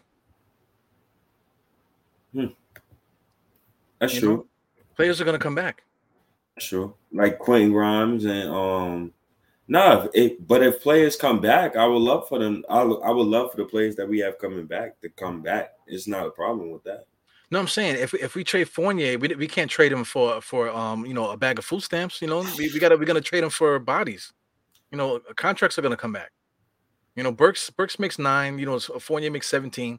That's a lot of money. You talking that's um twenty seven million dollars gone. That's that's a that's a um that's a, another Julius Randle right there worth, worth of money that's gone. You know, so that that's not gonna c- come back all like um you know a salary dump. You know, we, we we're not gonna trade him for salary. So my rebuttal, my rebuttal for that is uh trade exemptions. Um trade exemptions and the amount of draft cap- capital that the Knicks have right now. Um and those contracts that we are talking about is expiring. So going in the next season, those contracts will be contracts that you can get off of after next season. I know, but trade exemptions, you know, are you trading a, a, a valuable trade exemption for Alec Burks? It depends on what I'm getting back. And my and and and also what's the reason? am I trading? I don't want to just trade people just to trade people. That's that's always been. No, I'm saying for the other team. Eh, let's say I, I don't know. Like does doesn't Detroit have a somebody? Somebody has a has a, a trade exemption. Um, Indiana. A lot of teams do. Okay, so eh, if they have a trade exemption that they can use on a player, why would they say, you know what, Alec Burks, that's the guy I, I want? You know, because maybe they need to bolster their bench. I don't know about that. See, yo, that's funny that you. I can't. I can't.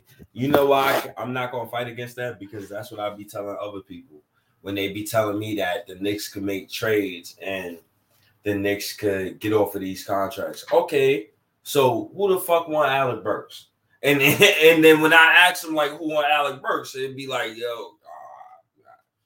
No, but you're talking about the trade exemption. You know, if you you um Alec, no, no, Alec Burks can be traded. He could be traded, but not for a, a, a, tra- a trade exemption. Nobody's going to say, "Hey, let me get Alex Burke." So real quick, a trade exemption is only for that season. So if you got a trade exemption, you lose it. You have to have a trade exemption operating above the cap. You can't have a trade exemption operating under the cap. So Right. you you would have to use it. So that you would use a trade exemption to get a player from another team that can help your bench or something. That that's the usefulness of a trade exemption. Portland got a $20 million trade exemption and a $6 million trade exemption. So I'm pretty sure they're going to use both and operate above the cap in order to get Damian Lillard help. I don't know. I, I, I don't know about them them trading us a trade exemption for for Alec Burke because they got Alec Burks on their roster already. Who? Whoever, Alec Burks, you know, eh, you know, you can get somebody like that for, um, you know, the scrap heap, man. Yeah. All right, so listen, we, we got a we got a phone caller call, calling in from the 903, excuse me, 908 area code. So we're gonna see um if this is gonna work for us here. Ah, come on, man.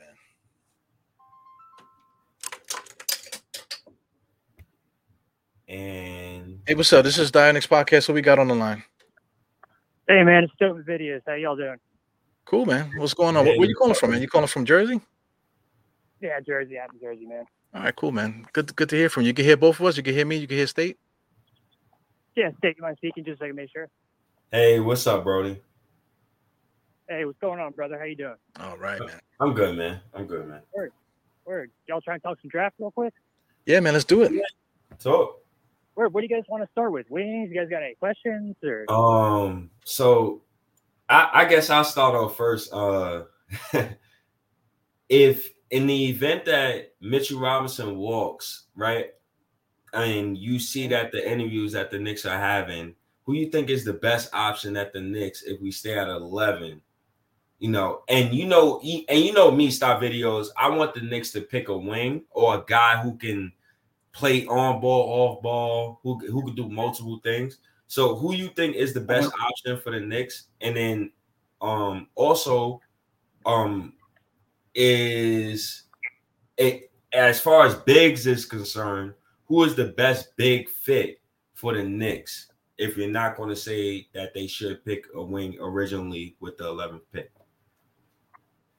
All right. So um, when it comes to wings, so I'm gonna say let's just assume the top five are off the board. So that would be, of course, Paolo Banchero, Jabari Smith, Chet Holmgren, Shaedon Sharpe, Jaden Ivey. Let's assume those five are off the board. I would probably say our best go-to right now would probably be, in my opinion, Benedict Mathurin. He's got the, uh, in my opinion, highest uh, highest floor and ceiling of any of the guys left. If he hits his absolute ceiling, I think he can be a Jaylen Brown type of player. Um, he's pretty strong, very athletic. Um, been following him since he was in high school. Um, I really value developmental trajectory. So let's say there's one guy that's been really, really good since he was in eighth grade, but he hasn't got much better going into uh, first year of college. Well, let's say there's another guy who started playing basketball in, let's say, junior year, and he was terrible junior year, but now he's at the same level of the other guy as he is in his freshman year, but he's been playing ball since he was six, and he's been amazing since he was in eighth grade. I'm always going to take the guy who's been playing basketball for less. And from a little bit of research I did, it sounds like uh, Benedict, he was uh, living out in Canada for a while. He didn't really have the best coaching staff with him. Um, and not only that, but you can see just from his first year in Arizona to his second year, he took a major leap, especially in um, isolation scoring terms. So that's probably why I would go with him, just because number one, we need somebody with a high ceiling. We need star power and bad. We need another wing. I, I love Cam, but you can never have too many wings with superstar upside. We need uh, we need another wing besides RJ, man, who can uh, who can really hit for us and really get us, you know, another All Star next to him going forward. So I think he's probably our best chance at that, assuming those top five guys are on the board. I mean, he's got a great three point shot. His uh, mechanics are great. He's got a lean body and uh, broad shoulders, so he should be able to put on weight in the NBA. I think if he adds around another 10 to 15 pounds of muscle in the NBA, he should be able to play um, some of the time with the three. Very good rebounder for the uh, shooting guard position at the moment. And to me, he doesn't really have many glaring weaknesses, and all the advanced stats love him, man. And uh, even last year, when he was more so a catch and shoot guy, he was uh, he was very efficient in that role. But this year, he ended up becoming a uh, off the dribble scorer for them and a go to guy, and he was extremely efficient in that role as well. So to me, it shows he's versatile. Um, and not only that, but from watching his interview, he seems like a really smart kid, and I, I take that in. I, I, I value that a lot. If you're a very smart kid, if you seem like somebody who wants to work hard, I value that very highly. Of course, you know, I can't actually interview the guys, so yeah, I go with Benedict Mathurin, probably be my uh, go-to guy at 11 if he's still there. Yeah, I agree with you, man. It, it, it sounds like like porn, Nick porn, just now. All, all that all that talk I know, there. man. I try, I try. Yeah, man. Well, you know, also too with him, he has a confidence to him too, man. So I I, I believe it when he's playing hard and he's scoring and doing everything that he's doing. I believe it because just his energy that he gives off. Yeah, I mean, I don't know if you saw it. I think the other day he had an interview. I didn't actually see the actual interview itself, but I did read. Apparently, he thought they would be the, if not the best player, one of the top five players in the world in like the next five years or something like that. So he's got extreme confidence in himself, and not only that, but he's also extremely intelligent, from what I've uh, heard from him. So those two factors combined usually come or create a uh, very good player. There's a study done actually on uh, NBA All Stars, and then they had a study based on IQ of the All Stars compared to the uh, just regular players, and the players who were All Stars had a much higher IQ than the average player. And not only that, they're also much more charismatic. Um, so if you watch guys who are All Stars, most of them are very, very smart human beings, very, very charismatic. Um, they work hard They know who they are. They're confident in who they are, and uh, I see that out of Benedict. I'm a lot too. Mm. No doubt, man. Good stuff. What you, what you got on on that Yeah. on that state? Nah, I'm actually trying to um look up some some stuff about him. Actually, see me, I've always been a guy that I was kind of mad that we didn't make the playoffs this year, and I always say this like, so we shouldn't even be having these talks, but you know, I, I'm just over here trying to see, you know, what can he do well and what he can do well. The one thing I do see that is he, he will be playing with RJ Barrett in the Canadian Olympics soon. And he already had played with RJ Barrett in the Canadian Olympics. I think the U under um Yeah, they 19 play. They play together a good amount. I heard they uh, practice too a little, by the way. Yeah, so you know, it's a little chemistry there. Um, six six six six guard. Um, average 17 17.7 points, 5.6 rebounds, 2.5 assists. Uh, let's see. I, I would love for us to draft him. It's my only thing is the coach. Will Tibbs play the guy? I'm not interested in the whole Evan Fournier and Alec Burks experience no more. Like I said to Die Hard like 10 minutes ago. I'm good on that. Me neither. Can he play this guy? But the second question, you didn't answer the second question though. So the second question was, I mean, well, the first question I had a second question with it, whatever. Um, if the Knicks wanted to pick a, a big guy, a center or a power forward, um, who's the best big man on the board for the Knicks if they stay at 11?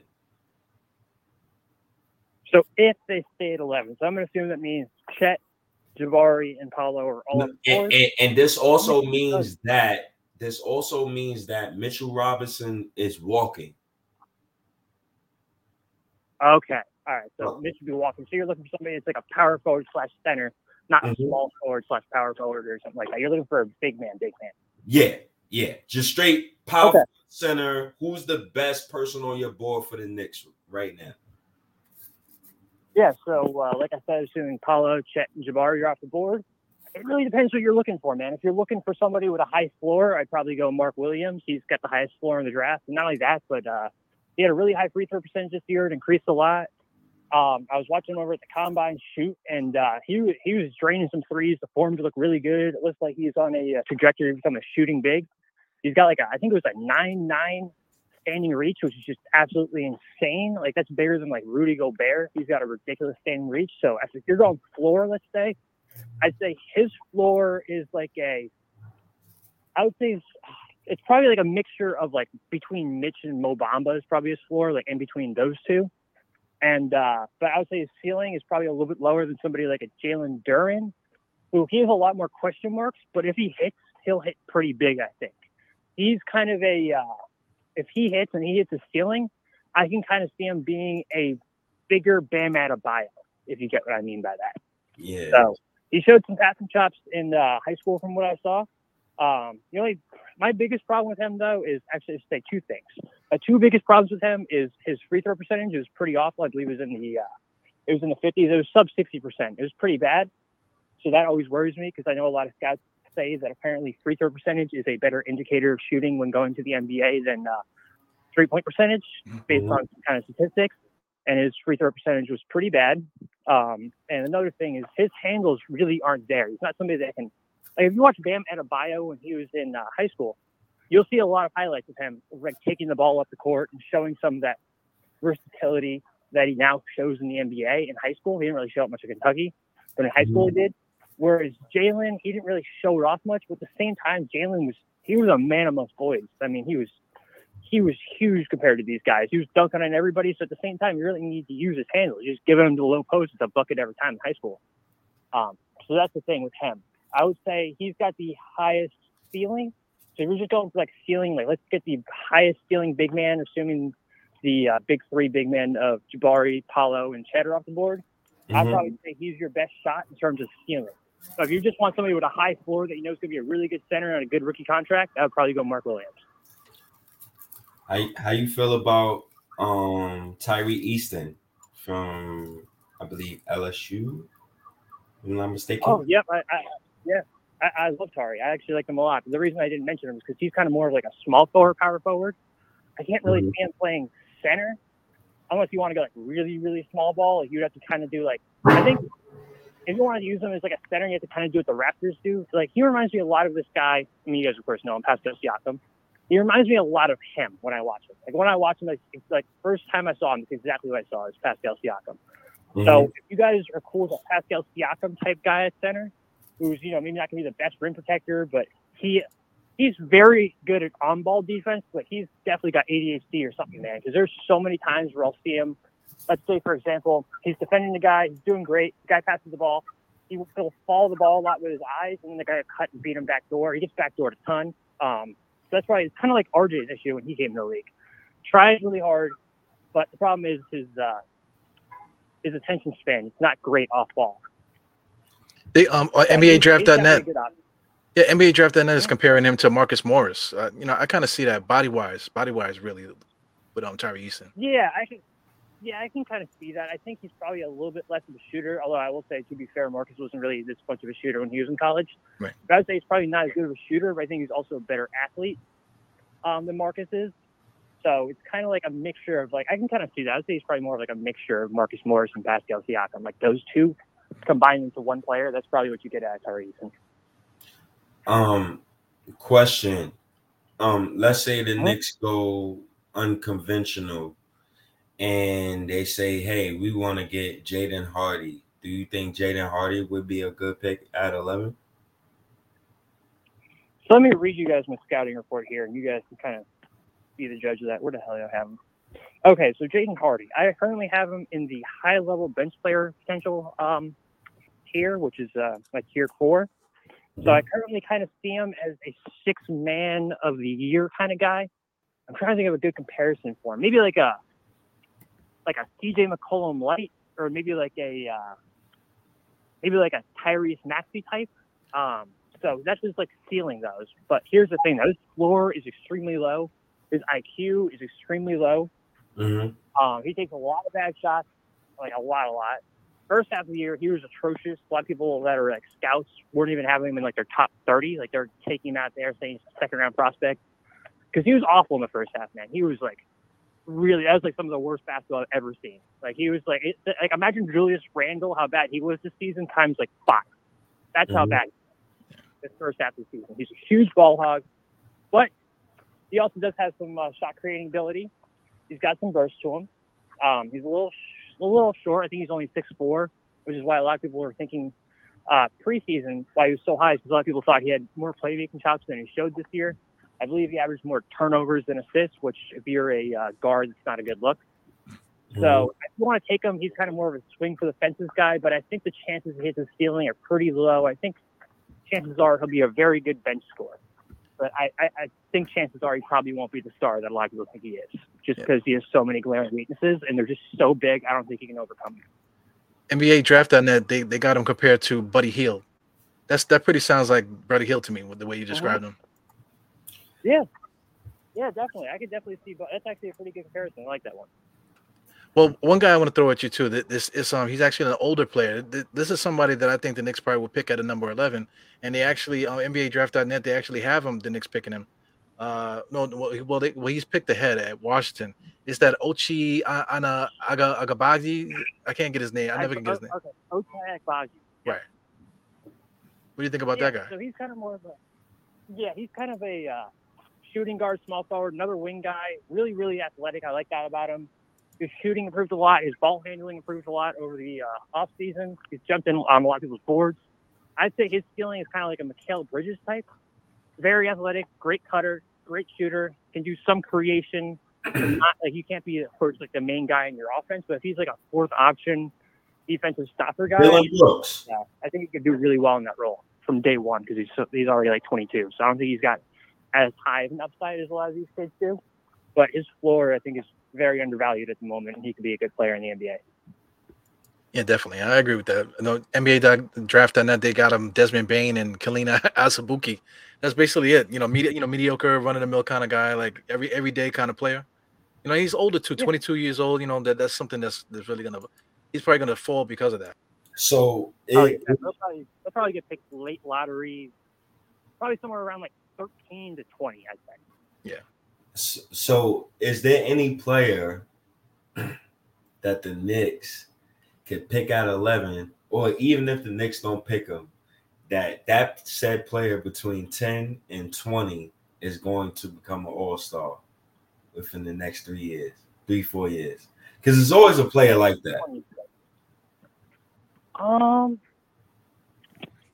give me one second. Let me see who's on my board right now. I got Jalen Duren, Ty Ty Washington. No. And, and also, hold on, another guy too Mhm.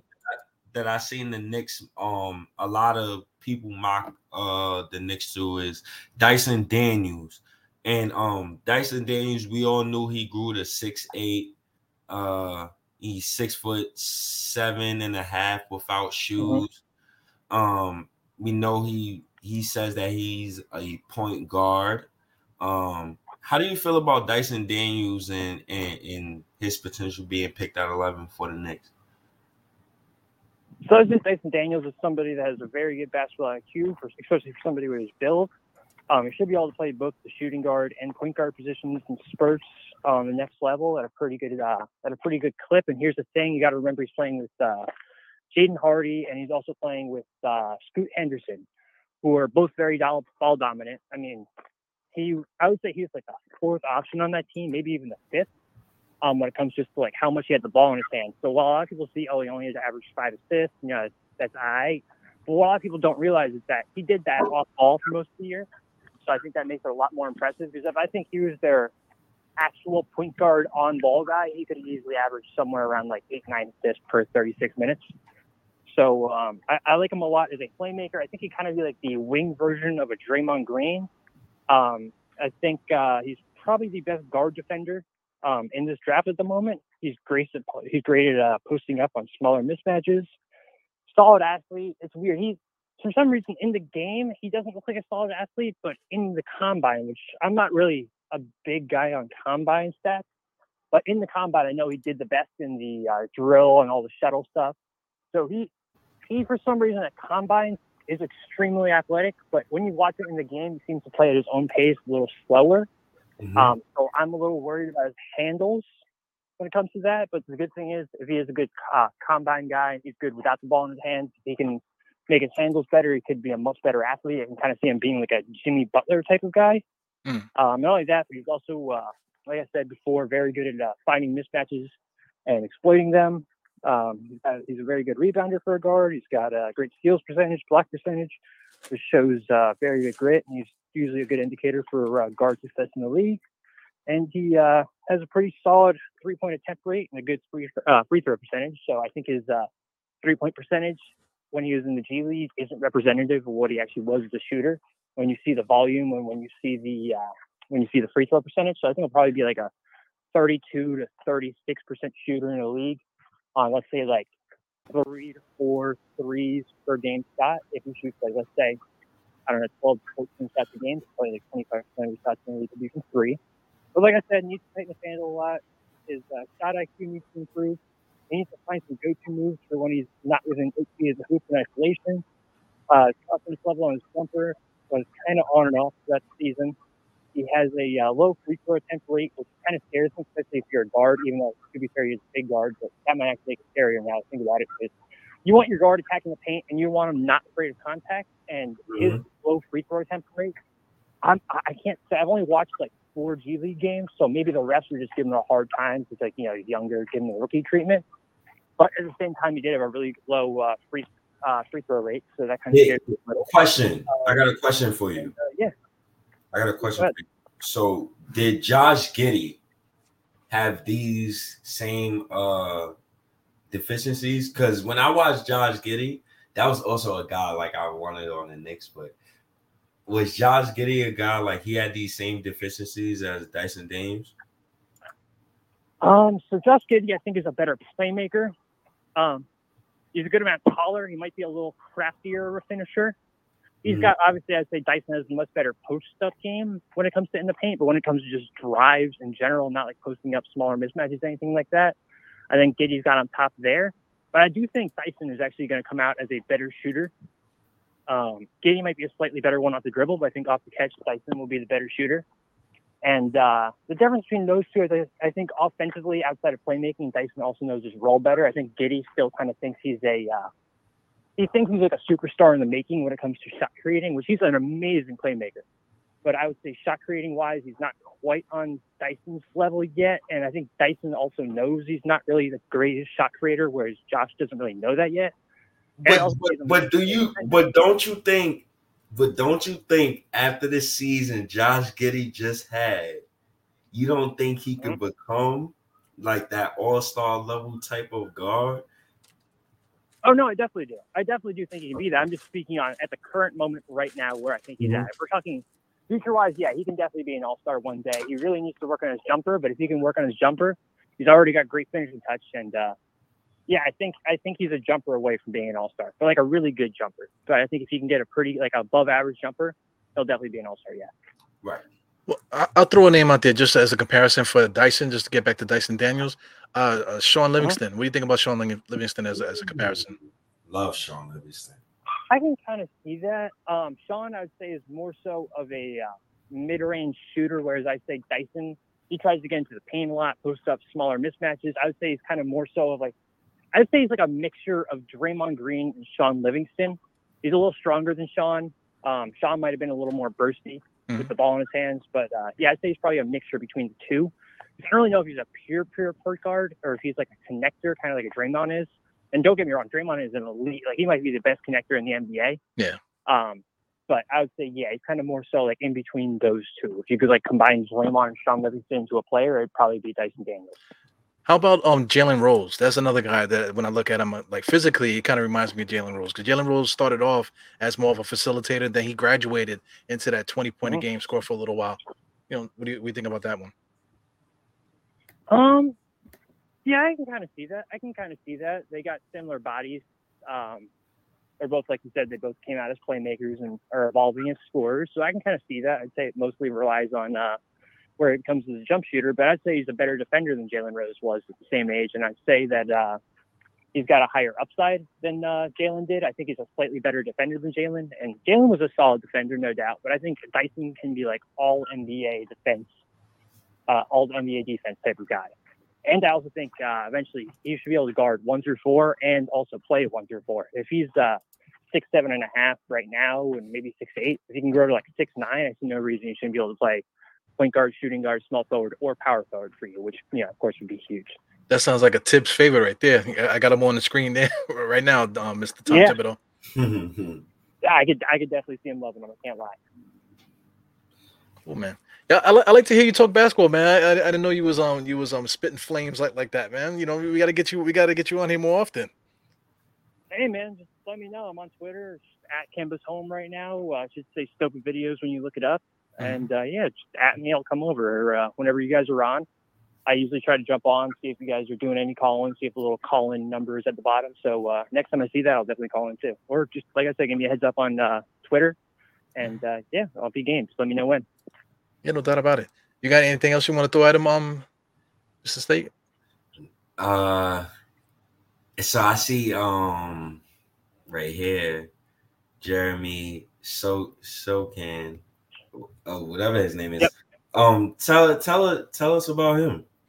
The Polish destroyer, man. Yeah, yeah, he's uh, he plays extremely hard. I would say he's possibly it's between him and Dyson, in my opinion, for the uh, best wing defender in the entire draft. Mm. He's got a really high upside. He's fairly skilled for someone six nine. I mean, in today's NBA, a lot of big men that are playing the five are uh, around six nine, six ten. So I think he should be able to play the power forward and possibly even a little bit of small ball center um, down down the line, of course, once he uh, strengthens up. But he's also got an over seven foot wingspan. He's got solid footwork inside the paint. His touch seems to be better than expected for somebody with his uh, free throw percentage and three point percentage, which leads to uh, questions on if his three point percentage is uh, fixable and if his free throw percentage is fixable. Um, he averaged over nine rebounds per 36, which is extremely uh, solid for a forward per 36 minutes. Um, he will have just turned 19 uh, on the, um, I believe it was May 20th. Uh, yeah, so about four days ago, he just turned 19, so he's still extremely young. He averaged 1.0 blocks and 1.8 steals per 36, which shows he's uh, has very good athleticism, length, timing, IQ, and uh, hand-eye coordination. And he also had a great uh, two-point percentage of 59%, which I mean, the next we need finishers and uh, and badly at the basket. So he could definitely be a very great cutter and finisher for us. So I definitely see some value in him. But the only problems I would say with him are he's still fairly raw. He needs to be more assertive offensively. He had a 59% free throw percentage and 30% free three, uh, three point percentage, which is obviously not the greatest of signs for his uh, long term shooting ability. I'd say his form and mechanics when it comes to shooting free throws looks a little different between the two of them. And uh, yeah, I'd say he's also a of foul drawn, drawn and uh, can be a little bit mechanical, kind of like an RJ. He's not very, uh, he's not smooth. He's not like a Paul George or Tracy McGrady type. He's more of an RJ type, where he's very mechanical, but he can get to his spots and make it work to the point that it doesn't really matter much. And uh, I'd say his upside's pretty high. I mean, he's somebody. If, if he turns into like a Kawhi Leonard light, I wouldn't be surprised. Or if he turns into a uh, complete bust and is at the league in like three years, I also wouldn't be surprised. Right. So he's got he's got a range of outcomes. He's uh he's definitely a swing for the fences type of guy in my opinion. They got him compared to Kyle Kuzma in um, NBA Draft.net. I'd probably compare him if I'm just talking like median outcome, like not floor, not ceiling, just like median outcome. I'd probably go like Robert Covington. Mm. That'd probably be my uh, that'd probably be my comp if we're just talking median outcome, not talking uh, not talking ceiling, not talking floor. I'd say Robert Covington. But as far as the Knicks, though, he's six foot nine, two thirty. He's projected as a power forward right now. You know, he, he can also develop skills later on down the line. But right now, we got Julius Randle and we got Obi. So I mean, Sochan is very similar Yeah. to Obi. You know, in a lot of ways. Yeah, I would say he's pretty similar to uh, Cam Reddish as well. He's got a better motor than Cam, but he's also not as talented and smooth as Cam. So I think the two of them be a little bit redundant. I think he's a better defender than Cam, but I also think uh, offensively, Cam may have a lower percent chance of hitting his ceiling, but I also do think that Cam's ceiling is extremely high. And I don't want to get somebody, how do I put it? I don't want to get somebody that I know is going to block out Cam if we end up keeping Randle, Burks, Fournier, all those, you know, guys. Um, which hopefully we don't do. I'm hoping we can get most of them off the team. At worst, like I don't know, keep Derrick Rose and Taj, keep them on the bench. Um, but yeah, I'd probably say I wouldn't mind him. But what scares me is he may take Cam's spot if we don't move him enough veterans. Right. I agree with you, man. Good stuff. So um I, I- I got I got um I got some two two last questions for me. Um like who, who would Yeah. you wanna who would you want to pick at a number eleven or, or who would you want to focus on in the first round for our pick number eleven or whatever? And then the second half would be like what would be your your like second round steal that you would try to go Second for? round steal, I like that one. Um, so to answer your first question at 11, uh, like Oh. I don't know what just happened. but my God, dog. Oh, you popped back but yeah, I don't know, man. It's it's it's a tough decision. There's so many guys out here, man. I, I of course, I think personally, him and RJ could work really, really well. I think it could be kind of like a Jaylen Brown, Jayson Tatum type of thing. Obviously, not to that level, and of course, it's kind of they're very different. I think RJ and uh, I both comp closer to uh, Jaylen Brown than either of them comes to Tatum. But I can kind of see it being a very dynamic wing duo, and I can kind of see where, let's say, like Cam and IQ come off the bench, and that's just like a giant spark for us, and they're not giving us much worse production than those two. And I think it'd be pretty dynamic we got uh, Malachi in here and he turns into an all star next to RJ. Then we have those two and Cam and IQ coming off the bench. That could be deadly, especially at the uh, guard and wing positions. That's awesome, man. Ma- Malachi is a is a guy that I'm, I'm looking at. There's so many wings. I feel I feel like you know we, we could we could probably do well drafting any of these guys, but they're so close. You know, in, in my opinion, as far as like like their projection or just their ceiling and their floor. Yeah, man. Yeah, so I mean, I, I don't know what to do, man. It's almost like is- playing Russian roulette, or, or not Russian roulette, but just playing like roulette. You know? This, this is one of those Yeah. drafts where, fellas, it's going to be we. This is one of those drafts. Two years from now, it's going to be who picked the wrong wing. This is going to be one of those drafts. I already see it now because it's going to be it's going to be a wing from this draft where nobody knew and be like, damn, he's damn near all he's an all star now, and the other wing is going to be a bust. I already see it now. We're gonna give it two years. Definitely. Definitely. That's why I like um, Malachi and Ben so much. I think those two are perfect. And the thing I like about Malachi too is I think we can move back again. I think if we want to move back, get an extra first for next year, so we can move up next year's draft. And next year's draft is just absolutely stacked. Yeah. I mean, Victor is just he he is stud among studs. Same with Scoot Henderson.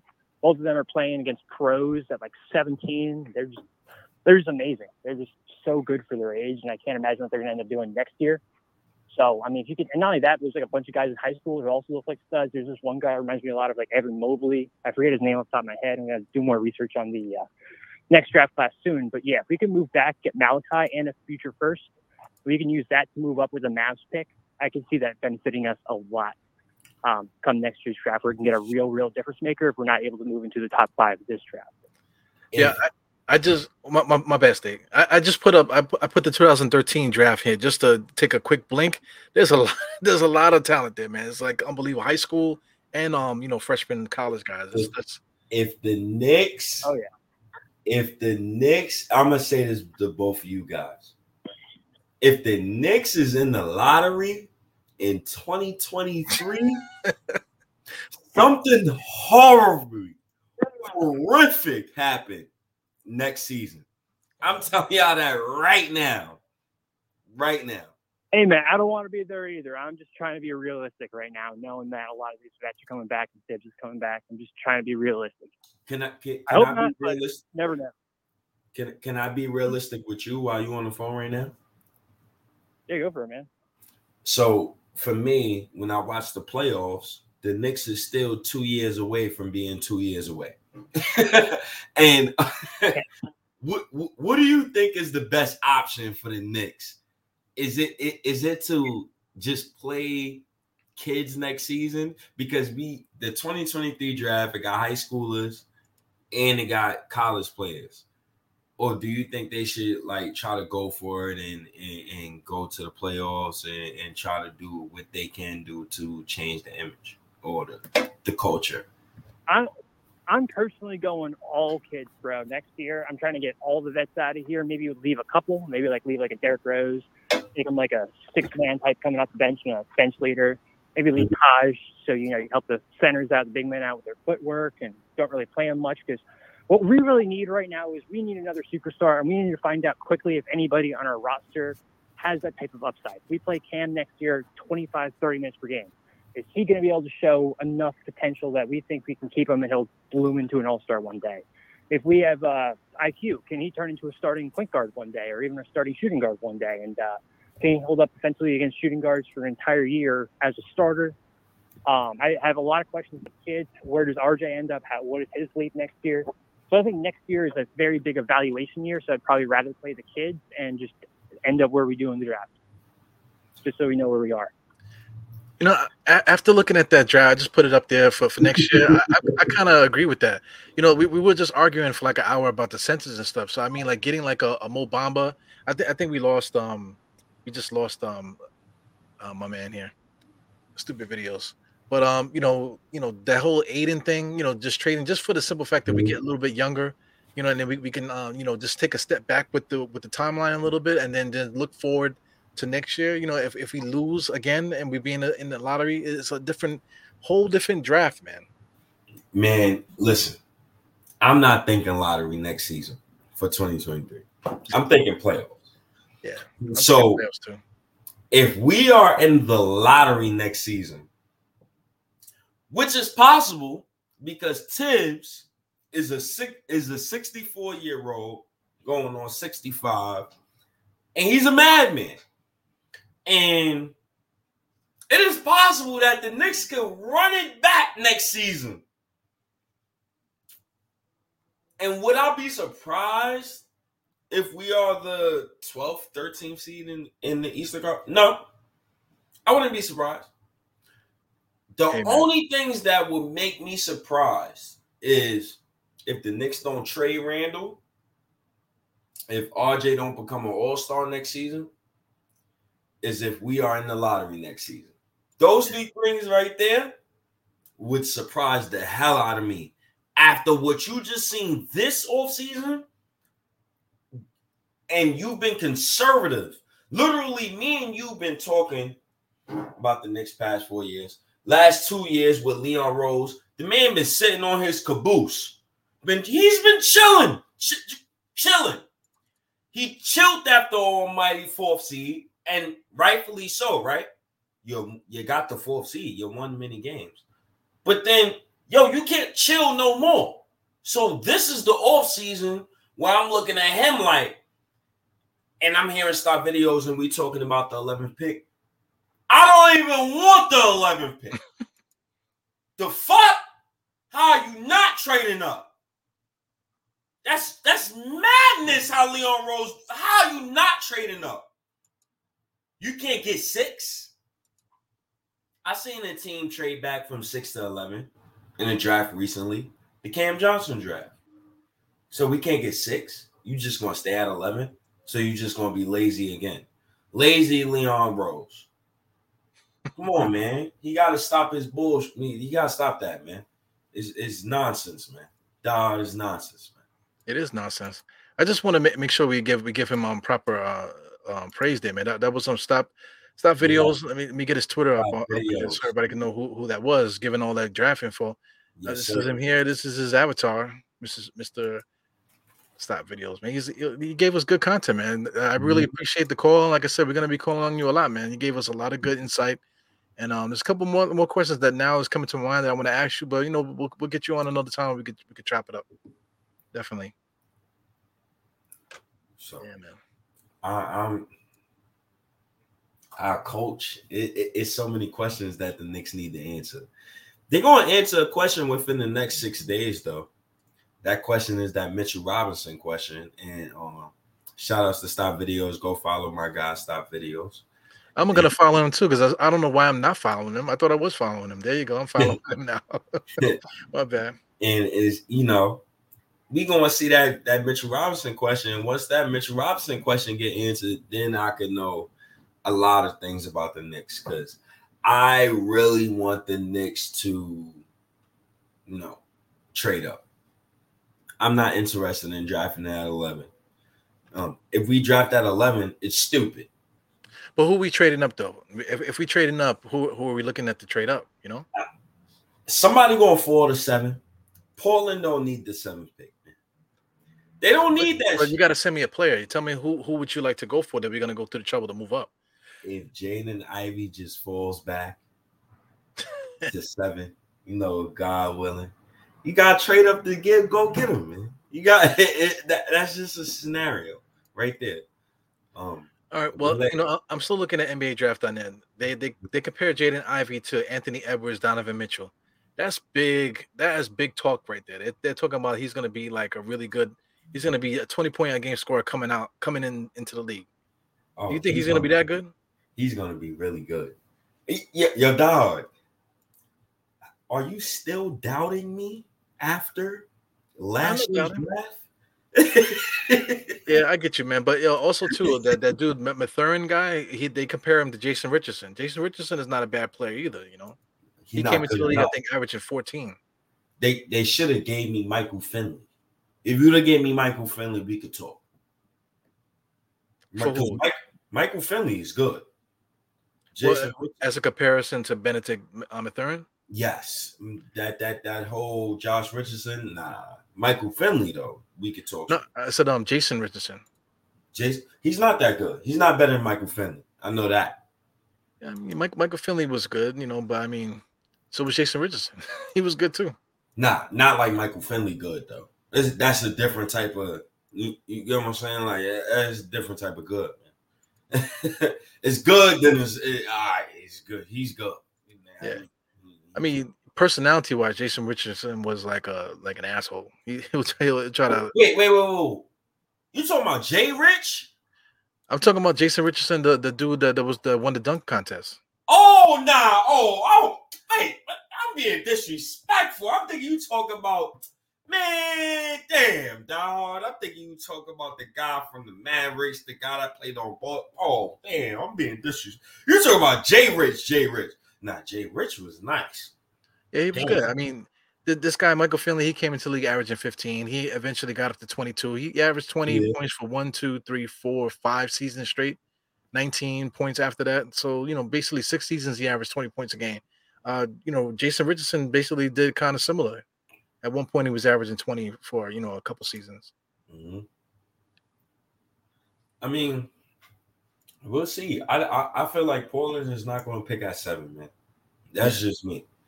Um, when you got a guy like Dan, and if me and you was Trailblazer fans, and we got the seventh pick, I don't want to see that seven pick walk through the door. I'm trying to win a chip, man. I ain't trying to. Well, well, check it. Uh, uh, uh, we, we just said that you know that uh, that um this guy uh, Jaden Ivey. They're comparing him. They're saying he's going to be a 20 point a game scorer coming into the NBA. That's what they're that's what they're projecting him to be. So if we if we trade um to, to the seventh, uh Jaden Ivey might not be there. So if Jay if we did go through the trouble and, and to to get Jaden Ivey and he's not at seven, then what do we do there? It depends on what do the teams before that pick seven. What do they do? You get what I'm saying? Because because Detroit they, they don't need a guard. Indiana they don't need a guard. Portland they don't need a guard. it's like what are they going to do? So it's lot. Well, I mean. Jaden Ivey, if he if he's drafted in the in the top four, and then, you know, like they got him going to the Sacramento Kings. Sacramento might take him because they don't know what they're doing over They, there. they dumb. They dumb as hell. If they that, that's dumb as hell. But still, Jaden Ivey, they, they, they're projecting him. This is NBA draft.net. You know, is mm-hmm. you know they, they're saying that he's going to be a twenty point a game scorer. So Right. you know, if, if Sacramento picks him just because of that reason, then, then you can't fault him for that. You know, they can't just like let him go, hoping that the Knicks would trade up to get the seventh pick. Yeah, Sacramento going to be Sacramento. We know that. So once Sacramento, you know, start acting like a real NBA team, right, and they actually draft a wing at four, then maybe we can, you know, probably get Jaden Ivey at seven. It all depends, though, man. I just think Jaden Ivey is that good though. Even though Detroit doesn't need a guard, I'm still would draft Jaden Ivey and then sort it out. Trade I would too. I wouldn't know. I but me and you have logic. Right. The Kings don't have logic. And so you gotta Mm. think. I can't see Indiana going past him either because they, they, got a good point guard there. They got some guards there as well. But if you can draft Jaden Ivey and he comes in there and he's and he is what what, what they say he's going to be, then I would just sort that out. Trade whoever needs to get traded just to get that guy in that starting spot. So for me, Indiana, I agree with you, but that's Indiana. So I know Indiana is not going to take Jaden Ivey according to their draft history for the past few years. That's just me. Um, I think Jaden. I think Indiana would take a wing, as as opposed to Jaden Ivey because they already traded for Halliburton. You get what I'm saying? So I think Jaden Ivey really had he has a realistic. It all depends on Sacramento. What do Sacramento want? And it's already reported Sacramento want a ready now player. Um, I see my guy in the thread. He put out some nonsense of a trade where Julius Randle's going to Sacramento for the fourth pick. But I'm like, yo, bro, they already got Sabonis. How the hell is Sabonis and Julius Randle going to play in the same front court? But you know, Yeah, stop videos. I, I don't know if you're still listening, man, but we, we definitely shouted out shouted out your channel. Yeah, stop videos. Yeah, man, to uh, to follow you and stuff like that. But we're definitely gonna be calling on you um to uh, to contribute a little bit more, man. We I really appreciate your call, man. Yes, sir. Definitely appreciate you. Stop videos. Yeah, the, the Um, phone line is still open. So if anybody wants to call in, you can call in if, if you want to, just to say what up if you want. Yeah, man. It, it, it, I don't know. It's interesting. It's interesting. Just for me, I, I would like for the Knicks. The main thing I would want the Knicks to do, it all depends on Mitchell Robinson. If you're not, if you're letting Mitchell Robinson walk, what are you doing with Julius Randle? Because I'm trying to play. I'm trying to. I'm trying to pay RJ Barrett this summer. I'm trying to give him his extension this summer. You can easily trade Randle for the seventh pick. Pick whatever wing you want, right? You still have the 11th pick, and you can easily pick a big with that 11th pick. So now you reset having to pay another young big man for four years and another young wing for four years. And you could keep your cap space. You could keep that whole uh uh uh what, what's the word I'm looking for? Um you trying to be flexible. That's the word I'm looking for. Trying to keep that flexibility. You get what I'm saying?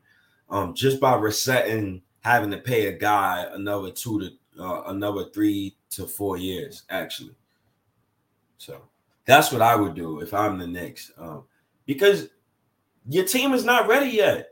The Knicks they're not competing for a chip yet within the next two years. Yeah, we got to clean it up. I, I yo, I really, I can't, I can't stop dreaming about it. I really think I like the idea of having Obi and and um and Ayton together. I, I just like the idea with with RJ as the leader, and um the, whoever else you got out there. You know, the Quentin Grimes and all that sort of stuff. I, I think all those guys is a, is a good mix. You know, we, we're gonna need a good player out of this draft. You know, like I said, um, you know, me, me and um and, and um, you know, stop videos. We we like Bennedict um Mathurin. I like him. You know, if the Knicks were able to draft him or Jaden Yeah, Ivey, it.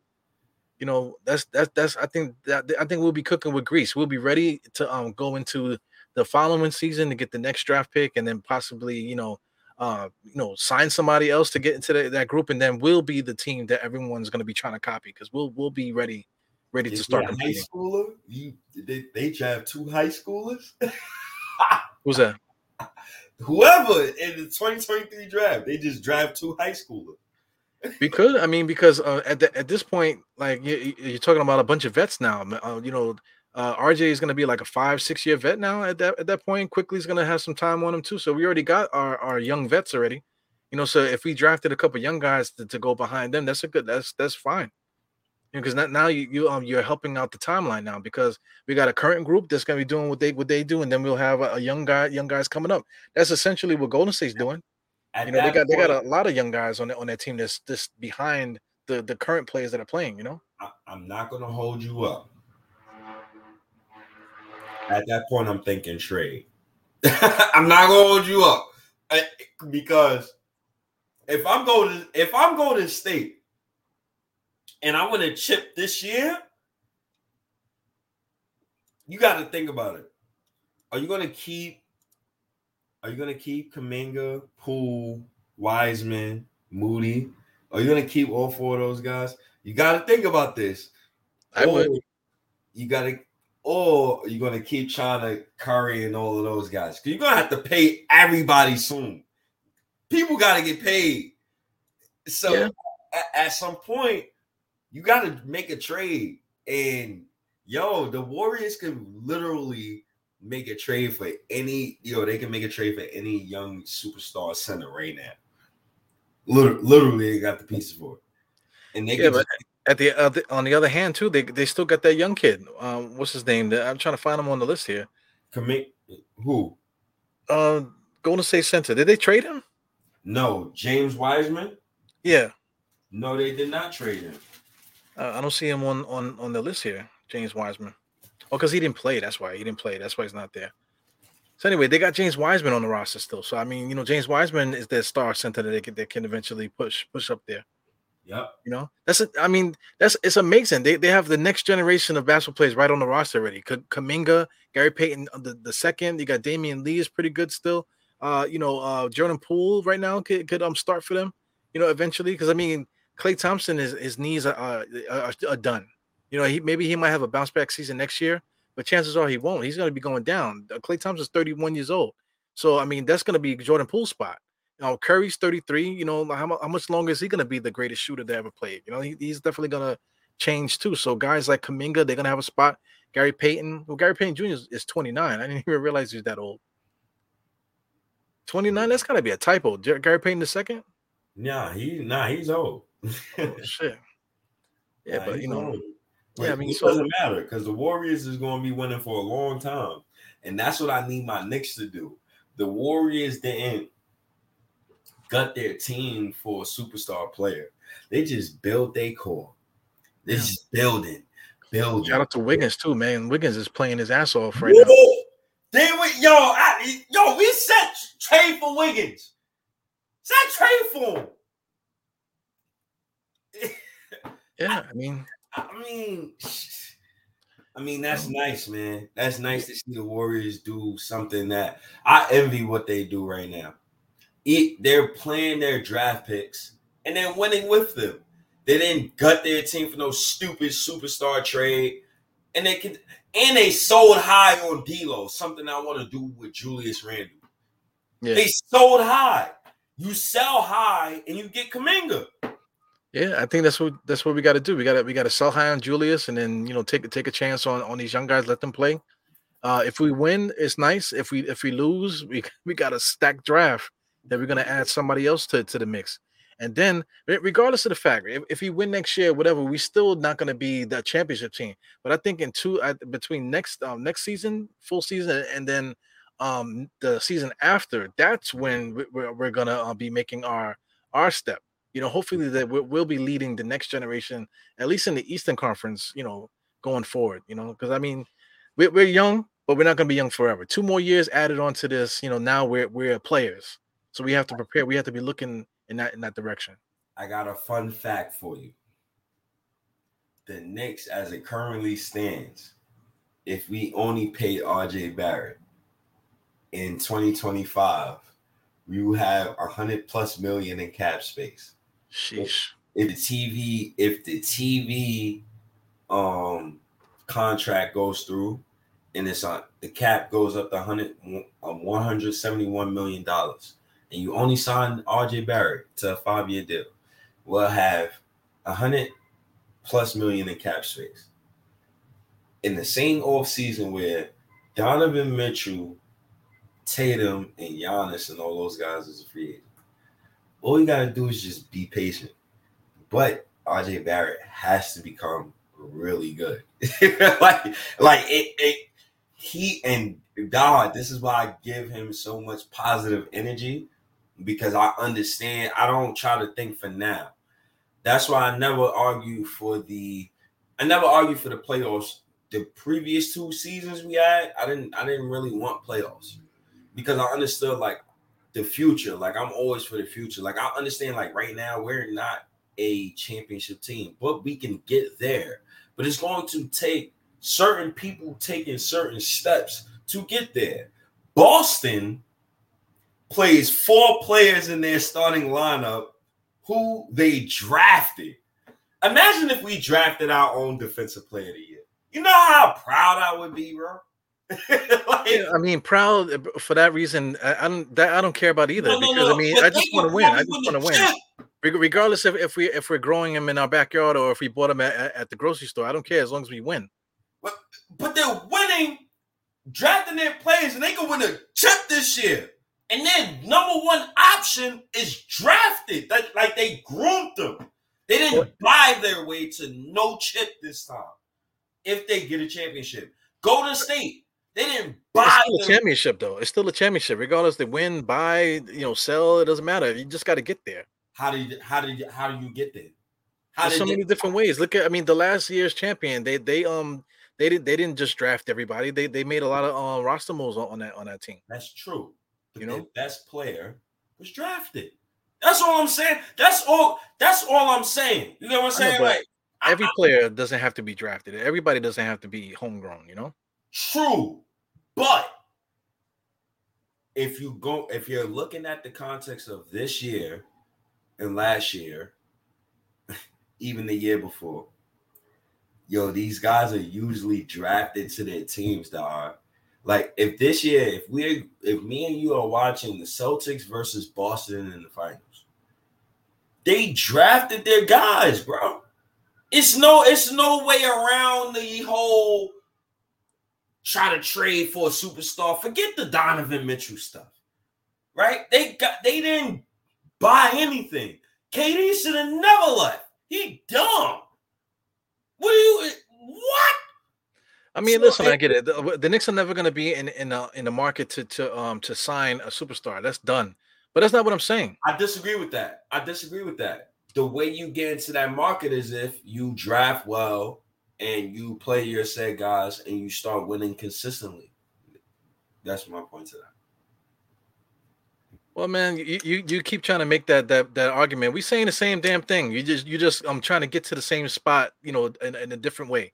You made a left, I made a right, but we all going to the same spot. But you still arguing with me the whole way. Hey man, I, play Mario Kart.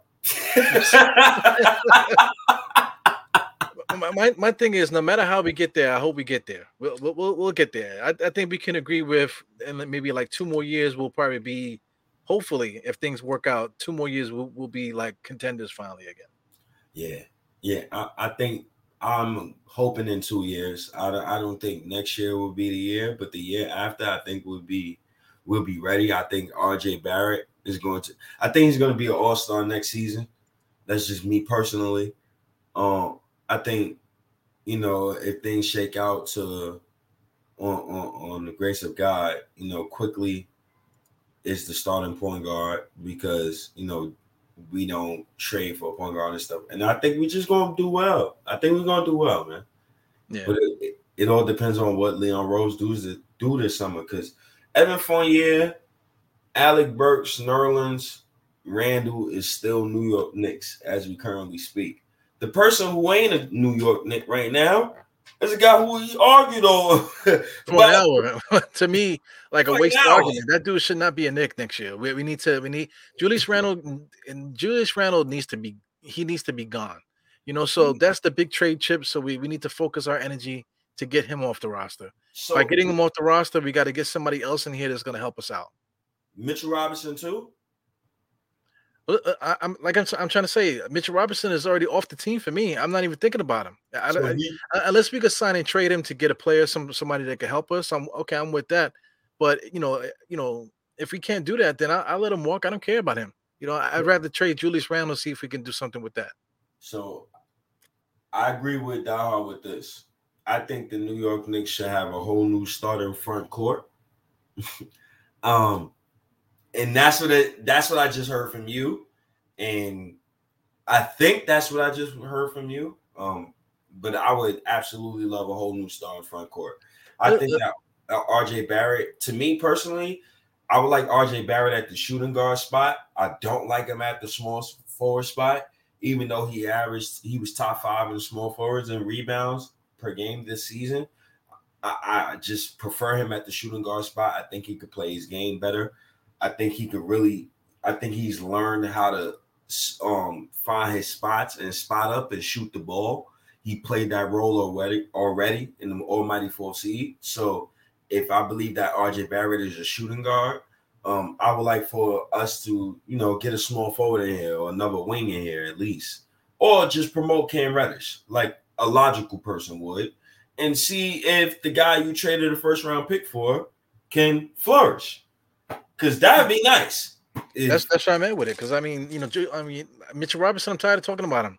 You know, they, I, feel like we need to get rid of him. And, and, and but in order to um, in order to get rid of uh, Fournier or Burks or or any of these guys, we're gonna have to get uh, we're gonna have to take players back. So we might end up getting a center back if we trade for somebody. You know, somebody that can fill in that spot. You know, that could do what Mitch Robinson did, at least a little bit of what he did. You know, it's not really asking too much either. That that's the whole point of the whole argument. It's not really asking too much to to replace the production that Mitch was giving us. It's like, for example, uh, you trade Evan Fournier back to the Magic for Mo Bamba and um, Mitchell Robinson walks, and that opens up uh that opens up a starting spot and a rotational spot all together, right? Right. That's kind of a way you could do that, but it depends on what the Orlando Mag.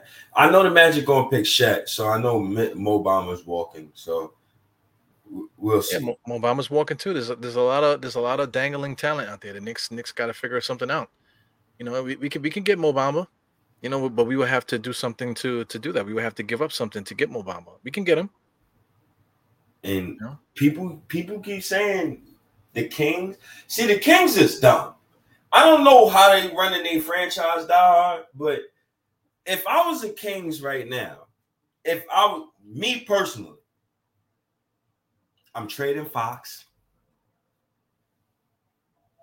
because I don't think Fox will ever bring my team to anywhere I need them to be. And I'm trading Sabonis. I'm stripping that team down to the bone and I'm tanking. and that's just me. I don't see a path where they can, you know, get to where they want to be. But if they continuously talk about trading that fourth overall pick for people that can help them win now, by all means, y'all can take Randle too. Take Sabonis. You you want Randle too? You take him too. But I don't know if they're gonna do that, man. Uh, Eleven Reddish Fournier for four and Harrison Barnes. I don't know if they're gonna do that. I don't know if they're gonna do that. Well, I mean, they got De'Aaron Fox. He was born in '97. How old is that, man? I got to do math now. '97. I freaking graduated high school in '97, for Christ's sake. So I, I mean, he's like uh, uh, 24 years old. You know, Sabonis is 25. So they're they're at a stage where they're gonna have to start making making a move to try to, you know, take advantage of, the, of these um players that they have here. You know, so Yeah, they, they, they might be in the market. They might be in the market to get a um to get another another player. You know, so they might end up trading that pick. So I mean, still getting number 11, like like they like he says here on Mike K. You know, nothing. nothing I, I call him Mike Doctor. I, I'm thinking that he should probably should change his name to Mike Doc. You know, because he is he is a doctor. Um, you know, he, he comes up with a lot of trades, man. I mean, trading Reddish and Fournier for Harrison Barnes and the number four. And they also give the 11. I mean, you know, a stupid team like Sacramento, they might do something like that. Yeah, that's stupid. That's a what they'll be dumb as hell if they do that. But who knows? They Um, might believe in Fournier and, and they, they might believe in Reddish. And they still think they can draft somebody at 11. I would hate to trade Reddish in that deal, but my I'm getting the fourth pick. I'm trying to get a blue chipper. That see now that's a deal with Leon Rose. Me and I, I, I'm instantly hitting you up, yo, yo. We doing a podcast right now. I, that that's a deal where I say, yo, he's doing stuff that I want to see. Like he getting aggressive. But, but, but look at this move though. Like the number, we, we get rid of Reddish. I know you don't like that, you know, Mhm. but we we lose Fournier and, and we get it. Um, Jaden Ivey. Jaden Ivey is gonna be there at number four.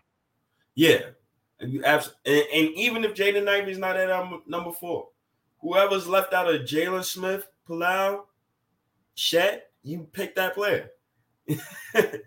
Yeah, So yeah. Because I mean, you know, Sacramento, they might think like, okay, well, we already got guards, we already got small forwards and stuff like that. We, I, we don't need a power forward because we got Sabonis, and we and we, we don't need a, a guard because we got, you know, um, you know, Fox. So they might be thinking like, okay, well, let's just give up the pick and just just pick low and get that center that we, that we need. Yeah. You know, they might they might be thinking that. I don't know what the hell these idiots are thinking, but, but I'm just you know trying to figure something out. or they could think Sabonis is the center, Julius Randle is Chris Webber, Yeah, and they might be thinking that. you never know. Hey, you never know. That's Sacramento, man. Sacramento has been. They haven't been in the playoffs since Pokemon Silver came out, man. and Le- LeBron was just drafted. My God, like, like something got to give with them. And people talk about the Knicks franchise being bad. Shit. Yeah, they bad, man. Like like B Willis said, man, it's us against the world. Real Knicks fans know we all together. That's why we're doing these podcasts. That's why every single night you tell me, yo, yo, yo, Ebro, you you want to go on tonight? Like, god damn. You know what I'm saying? But I mean, because because um, it's us against the world. We love these Knicks, you know, with all our hearts, and we can't wait to get these these thoughts out and just just talk about it because it's fun. It's a good way to get away from from uh, you know the bullshit of the earth that we, that we dealing with. You know, and then um, you know, come together for this for this bullshit that we got in the back here. Yeah, all this orange and blue stuff. Yeah, man. Yeah, know. man. So I'm gonna assume that the next time I talk to you, we're gonna have some more Mitchell Robinson news. Cause Well, I, I didn't talk about Mitchell Robinson too too many two days in a row, man. So I, I'm I'm done with Mitchell Robinson, man. I hear you. Yeah, I don't want to talk about that motherfucker no more. the, 30th is coming up. And he ties it into the, the Knicks draft pick as well. Cause I'm telling I'm telling you, bro, I'm ready for us to pick Jalen Duren and walk away with a smile on my face and call Jalen Duren the next superstar. So, so, so I, I'm prepared for that nonsense. Um, but we will see. I guess we got into to everything. Um, you know, the main reason why. Yeah, Yeah, I- man. Yeah, I'm with it too, man. I love the off season. I, lo- I love yo like- with um with stop videos. Um, stop videos was here. You know, um, I I love to hear people talk, man. I love to hear people talk about the Knicks. To me, it, it's literally like like porn porno music, man. If you're talking, I like to hear what you got to say. I, I like whatever like if people might think is stupid or or trades or whatever. Like, oh, that would never happen. This and the other. But yo, it's never. But it's just a conversation. We're just having fun. We're just having fun here. Just like we're talking about chicks, and you ain't never gonna get that that chick. So why you even talking about it? You ain't hollering at her, right? So why you even saying anything? You know, you know. I hate guys that do that. Guys, we, we be in a group and then one guy be like, "Hey, what's up? What's up, mama?" So listen, man, stop embarrassing her. You know, stop making her feel uncomfortable. If you like her, go go um go talk to her. oh, you ain't gonna talk to her, so it's the same shit. Yeah, um, you know, same conversation. Oh, this trade, this trade, that trade. But you're gonna clown a guy because he's making a trade. But the same thing. There's a there's a beautiful girl walk by. Um, you're just gonna tell me that she's pretty, man. Go tell her. The hell you telling me for? You know, it's the, it's the same thing. Yeah, man. That's what that's what the Knicks will do to you. oh man. Yeah, I hope. Leon Rose makes something happen, man. Cause all this conservative nonsense he's been doing the past two years, enough is enough, man. Going in your third off season, man. You gotta make something happen, man. You gotta trade up. Man. You y'all was talking this trade up um during the Obi Toppin draft. Um, y'all traded back last year. You got Quentin Grimes, you got the extra first round pick. Um, Quentin Grimes, solid player, um, role player. It's time. You got the 11 pick. I would like for them to trade up. Uh, I, I, I need. Yeah, I we got to do something. The roster needs to be cleaned up. We got too much bullshit on the roster. You know, you got um, you know, just Julius Randle, the whole Julius Randle situation. You know, we, we gotta we gotta make a change. Gotta make a change, man. Yeah, man. The big, the freaking big Gerber baby. And you Oh always say. god. Yeah, we gotta make a change because it's it's killing the, the vibe of, every, of everything.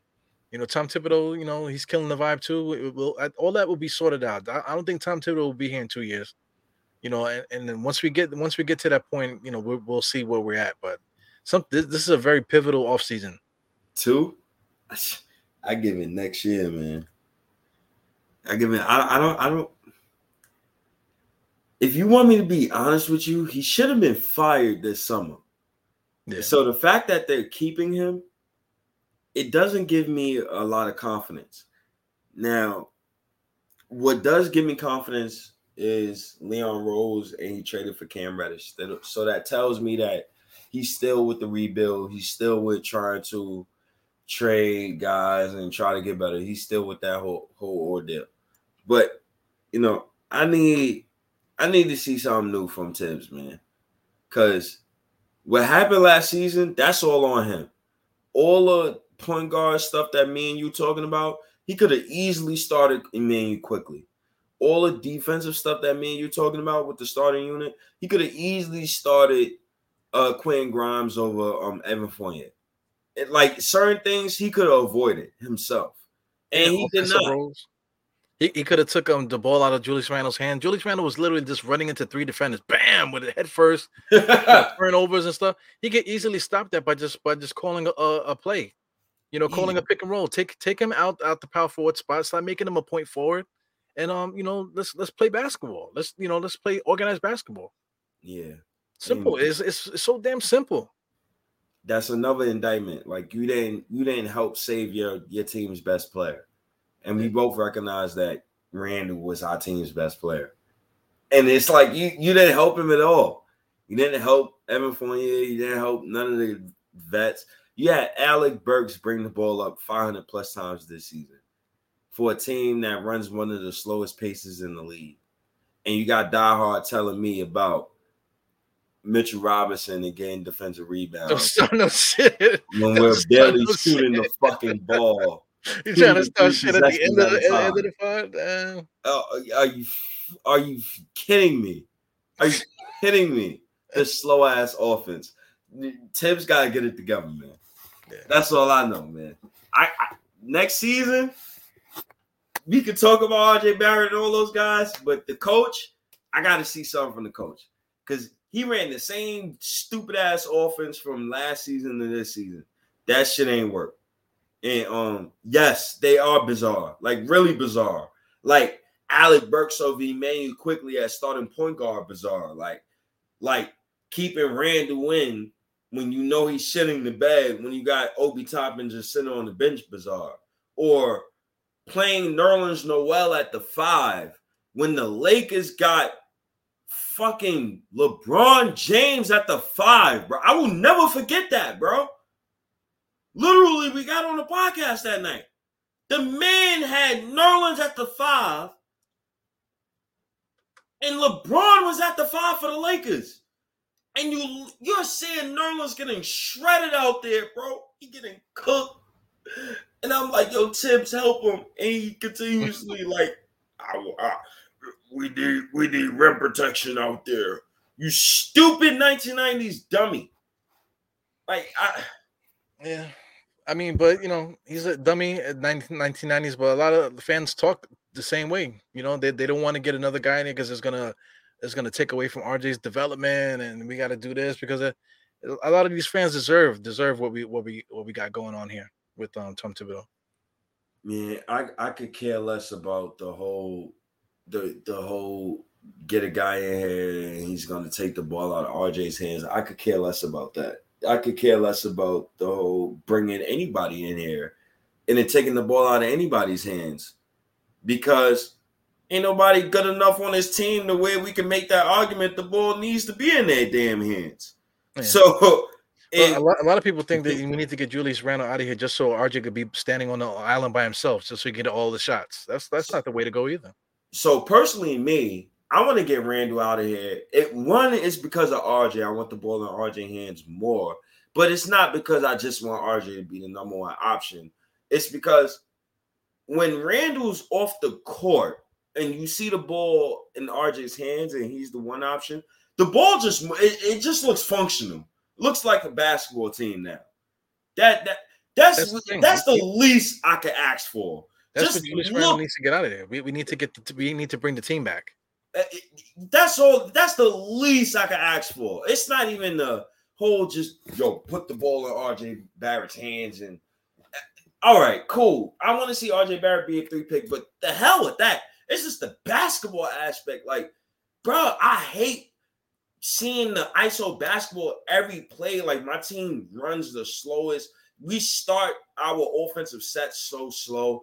The ISO basketball with Randle is just so annoying. It's like I want to see a different style of basketball. And when he's off the court specifically, and it's just Obi Toppin, and it's just RJ Barrett and the other young guys, and even if you could throw Alec Burks or Evan Fournier out there, it looks like basketball. It, it looks like for at least it looks watchable. At least baby Yeah. steps.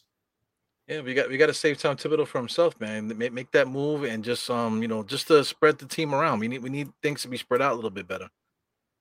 I, I think we'll get I think we'll get what we're asking for. So we just got to prepare for it. Definitely, man.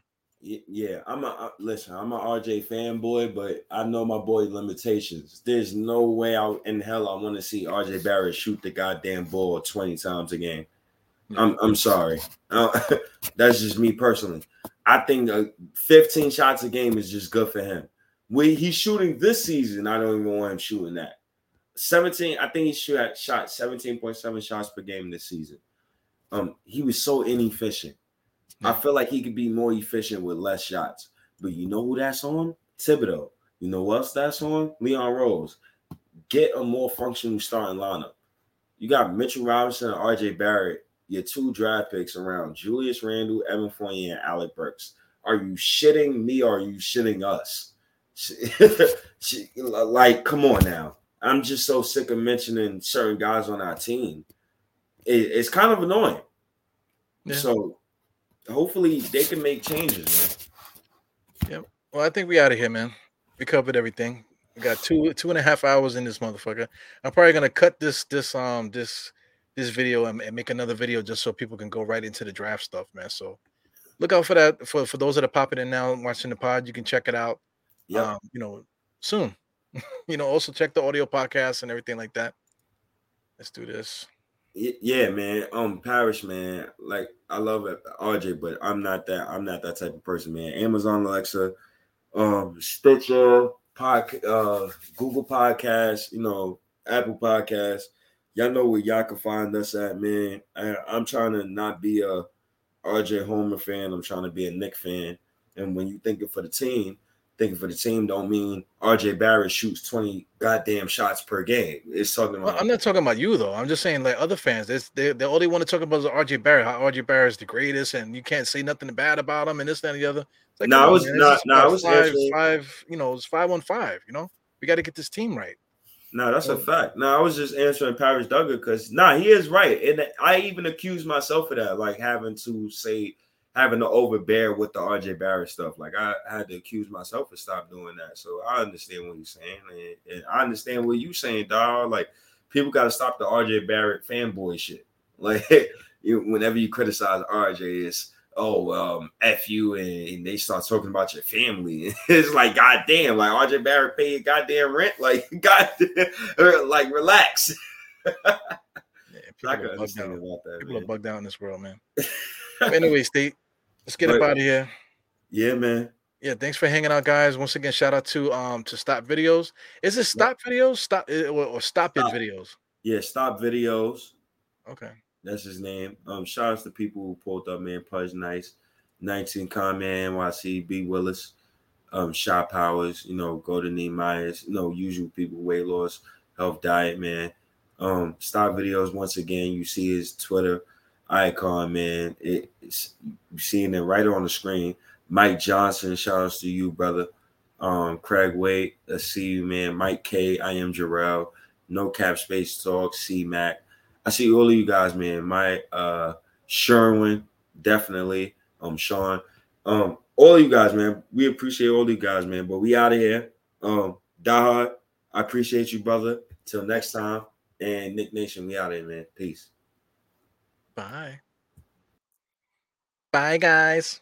I hit the wrong button. Here it goes. Bye, guys. See you.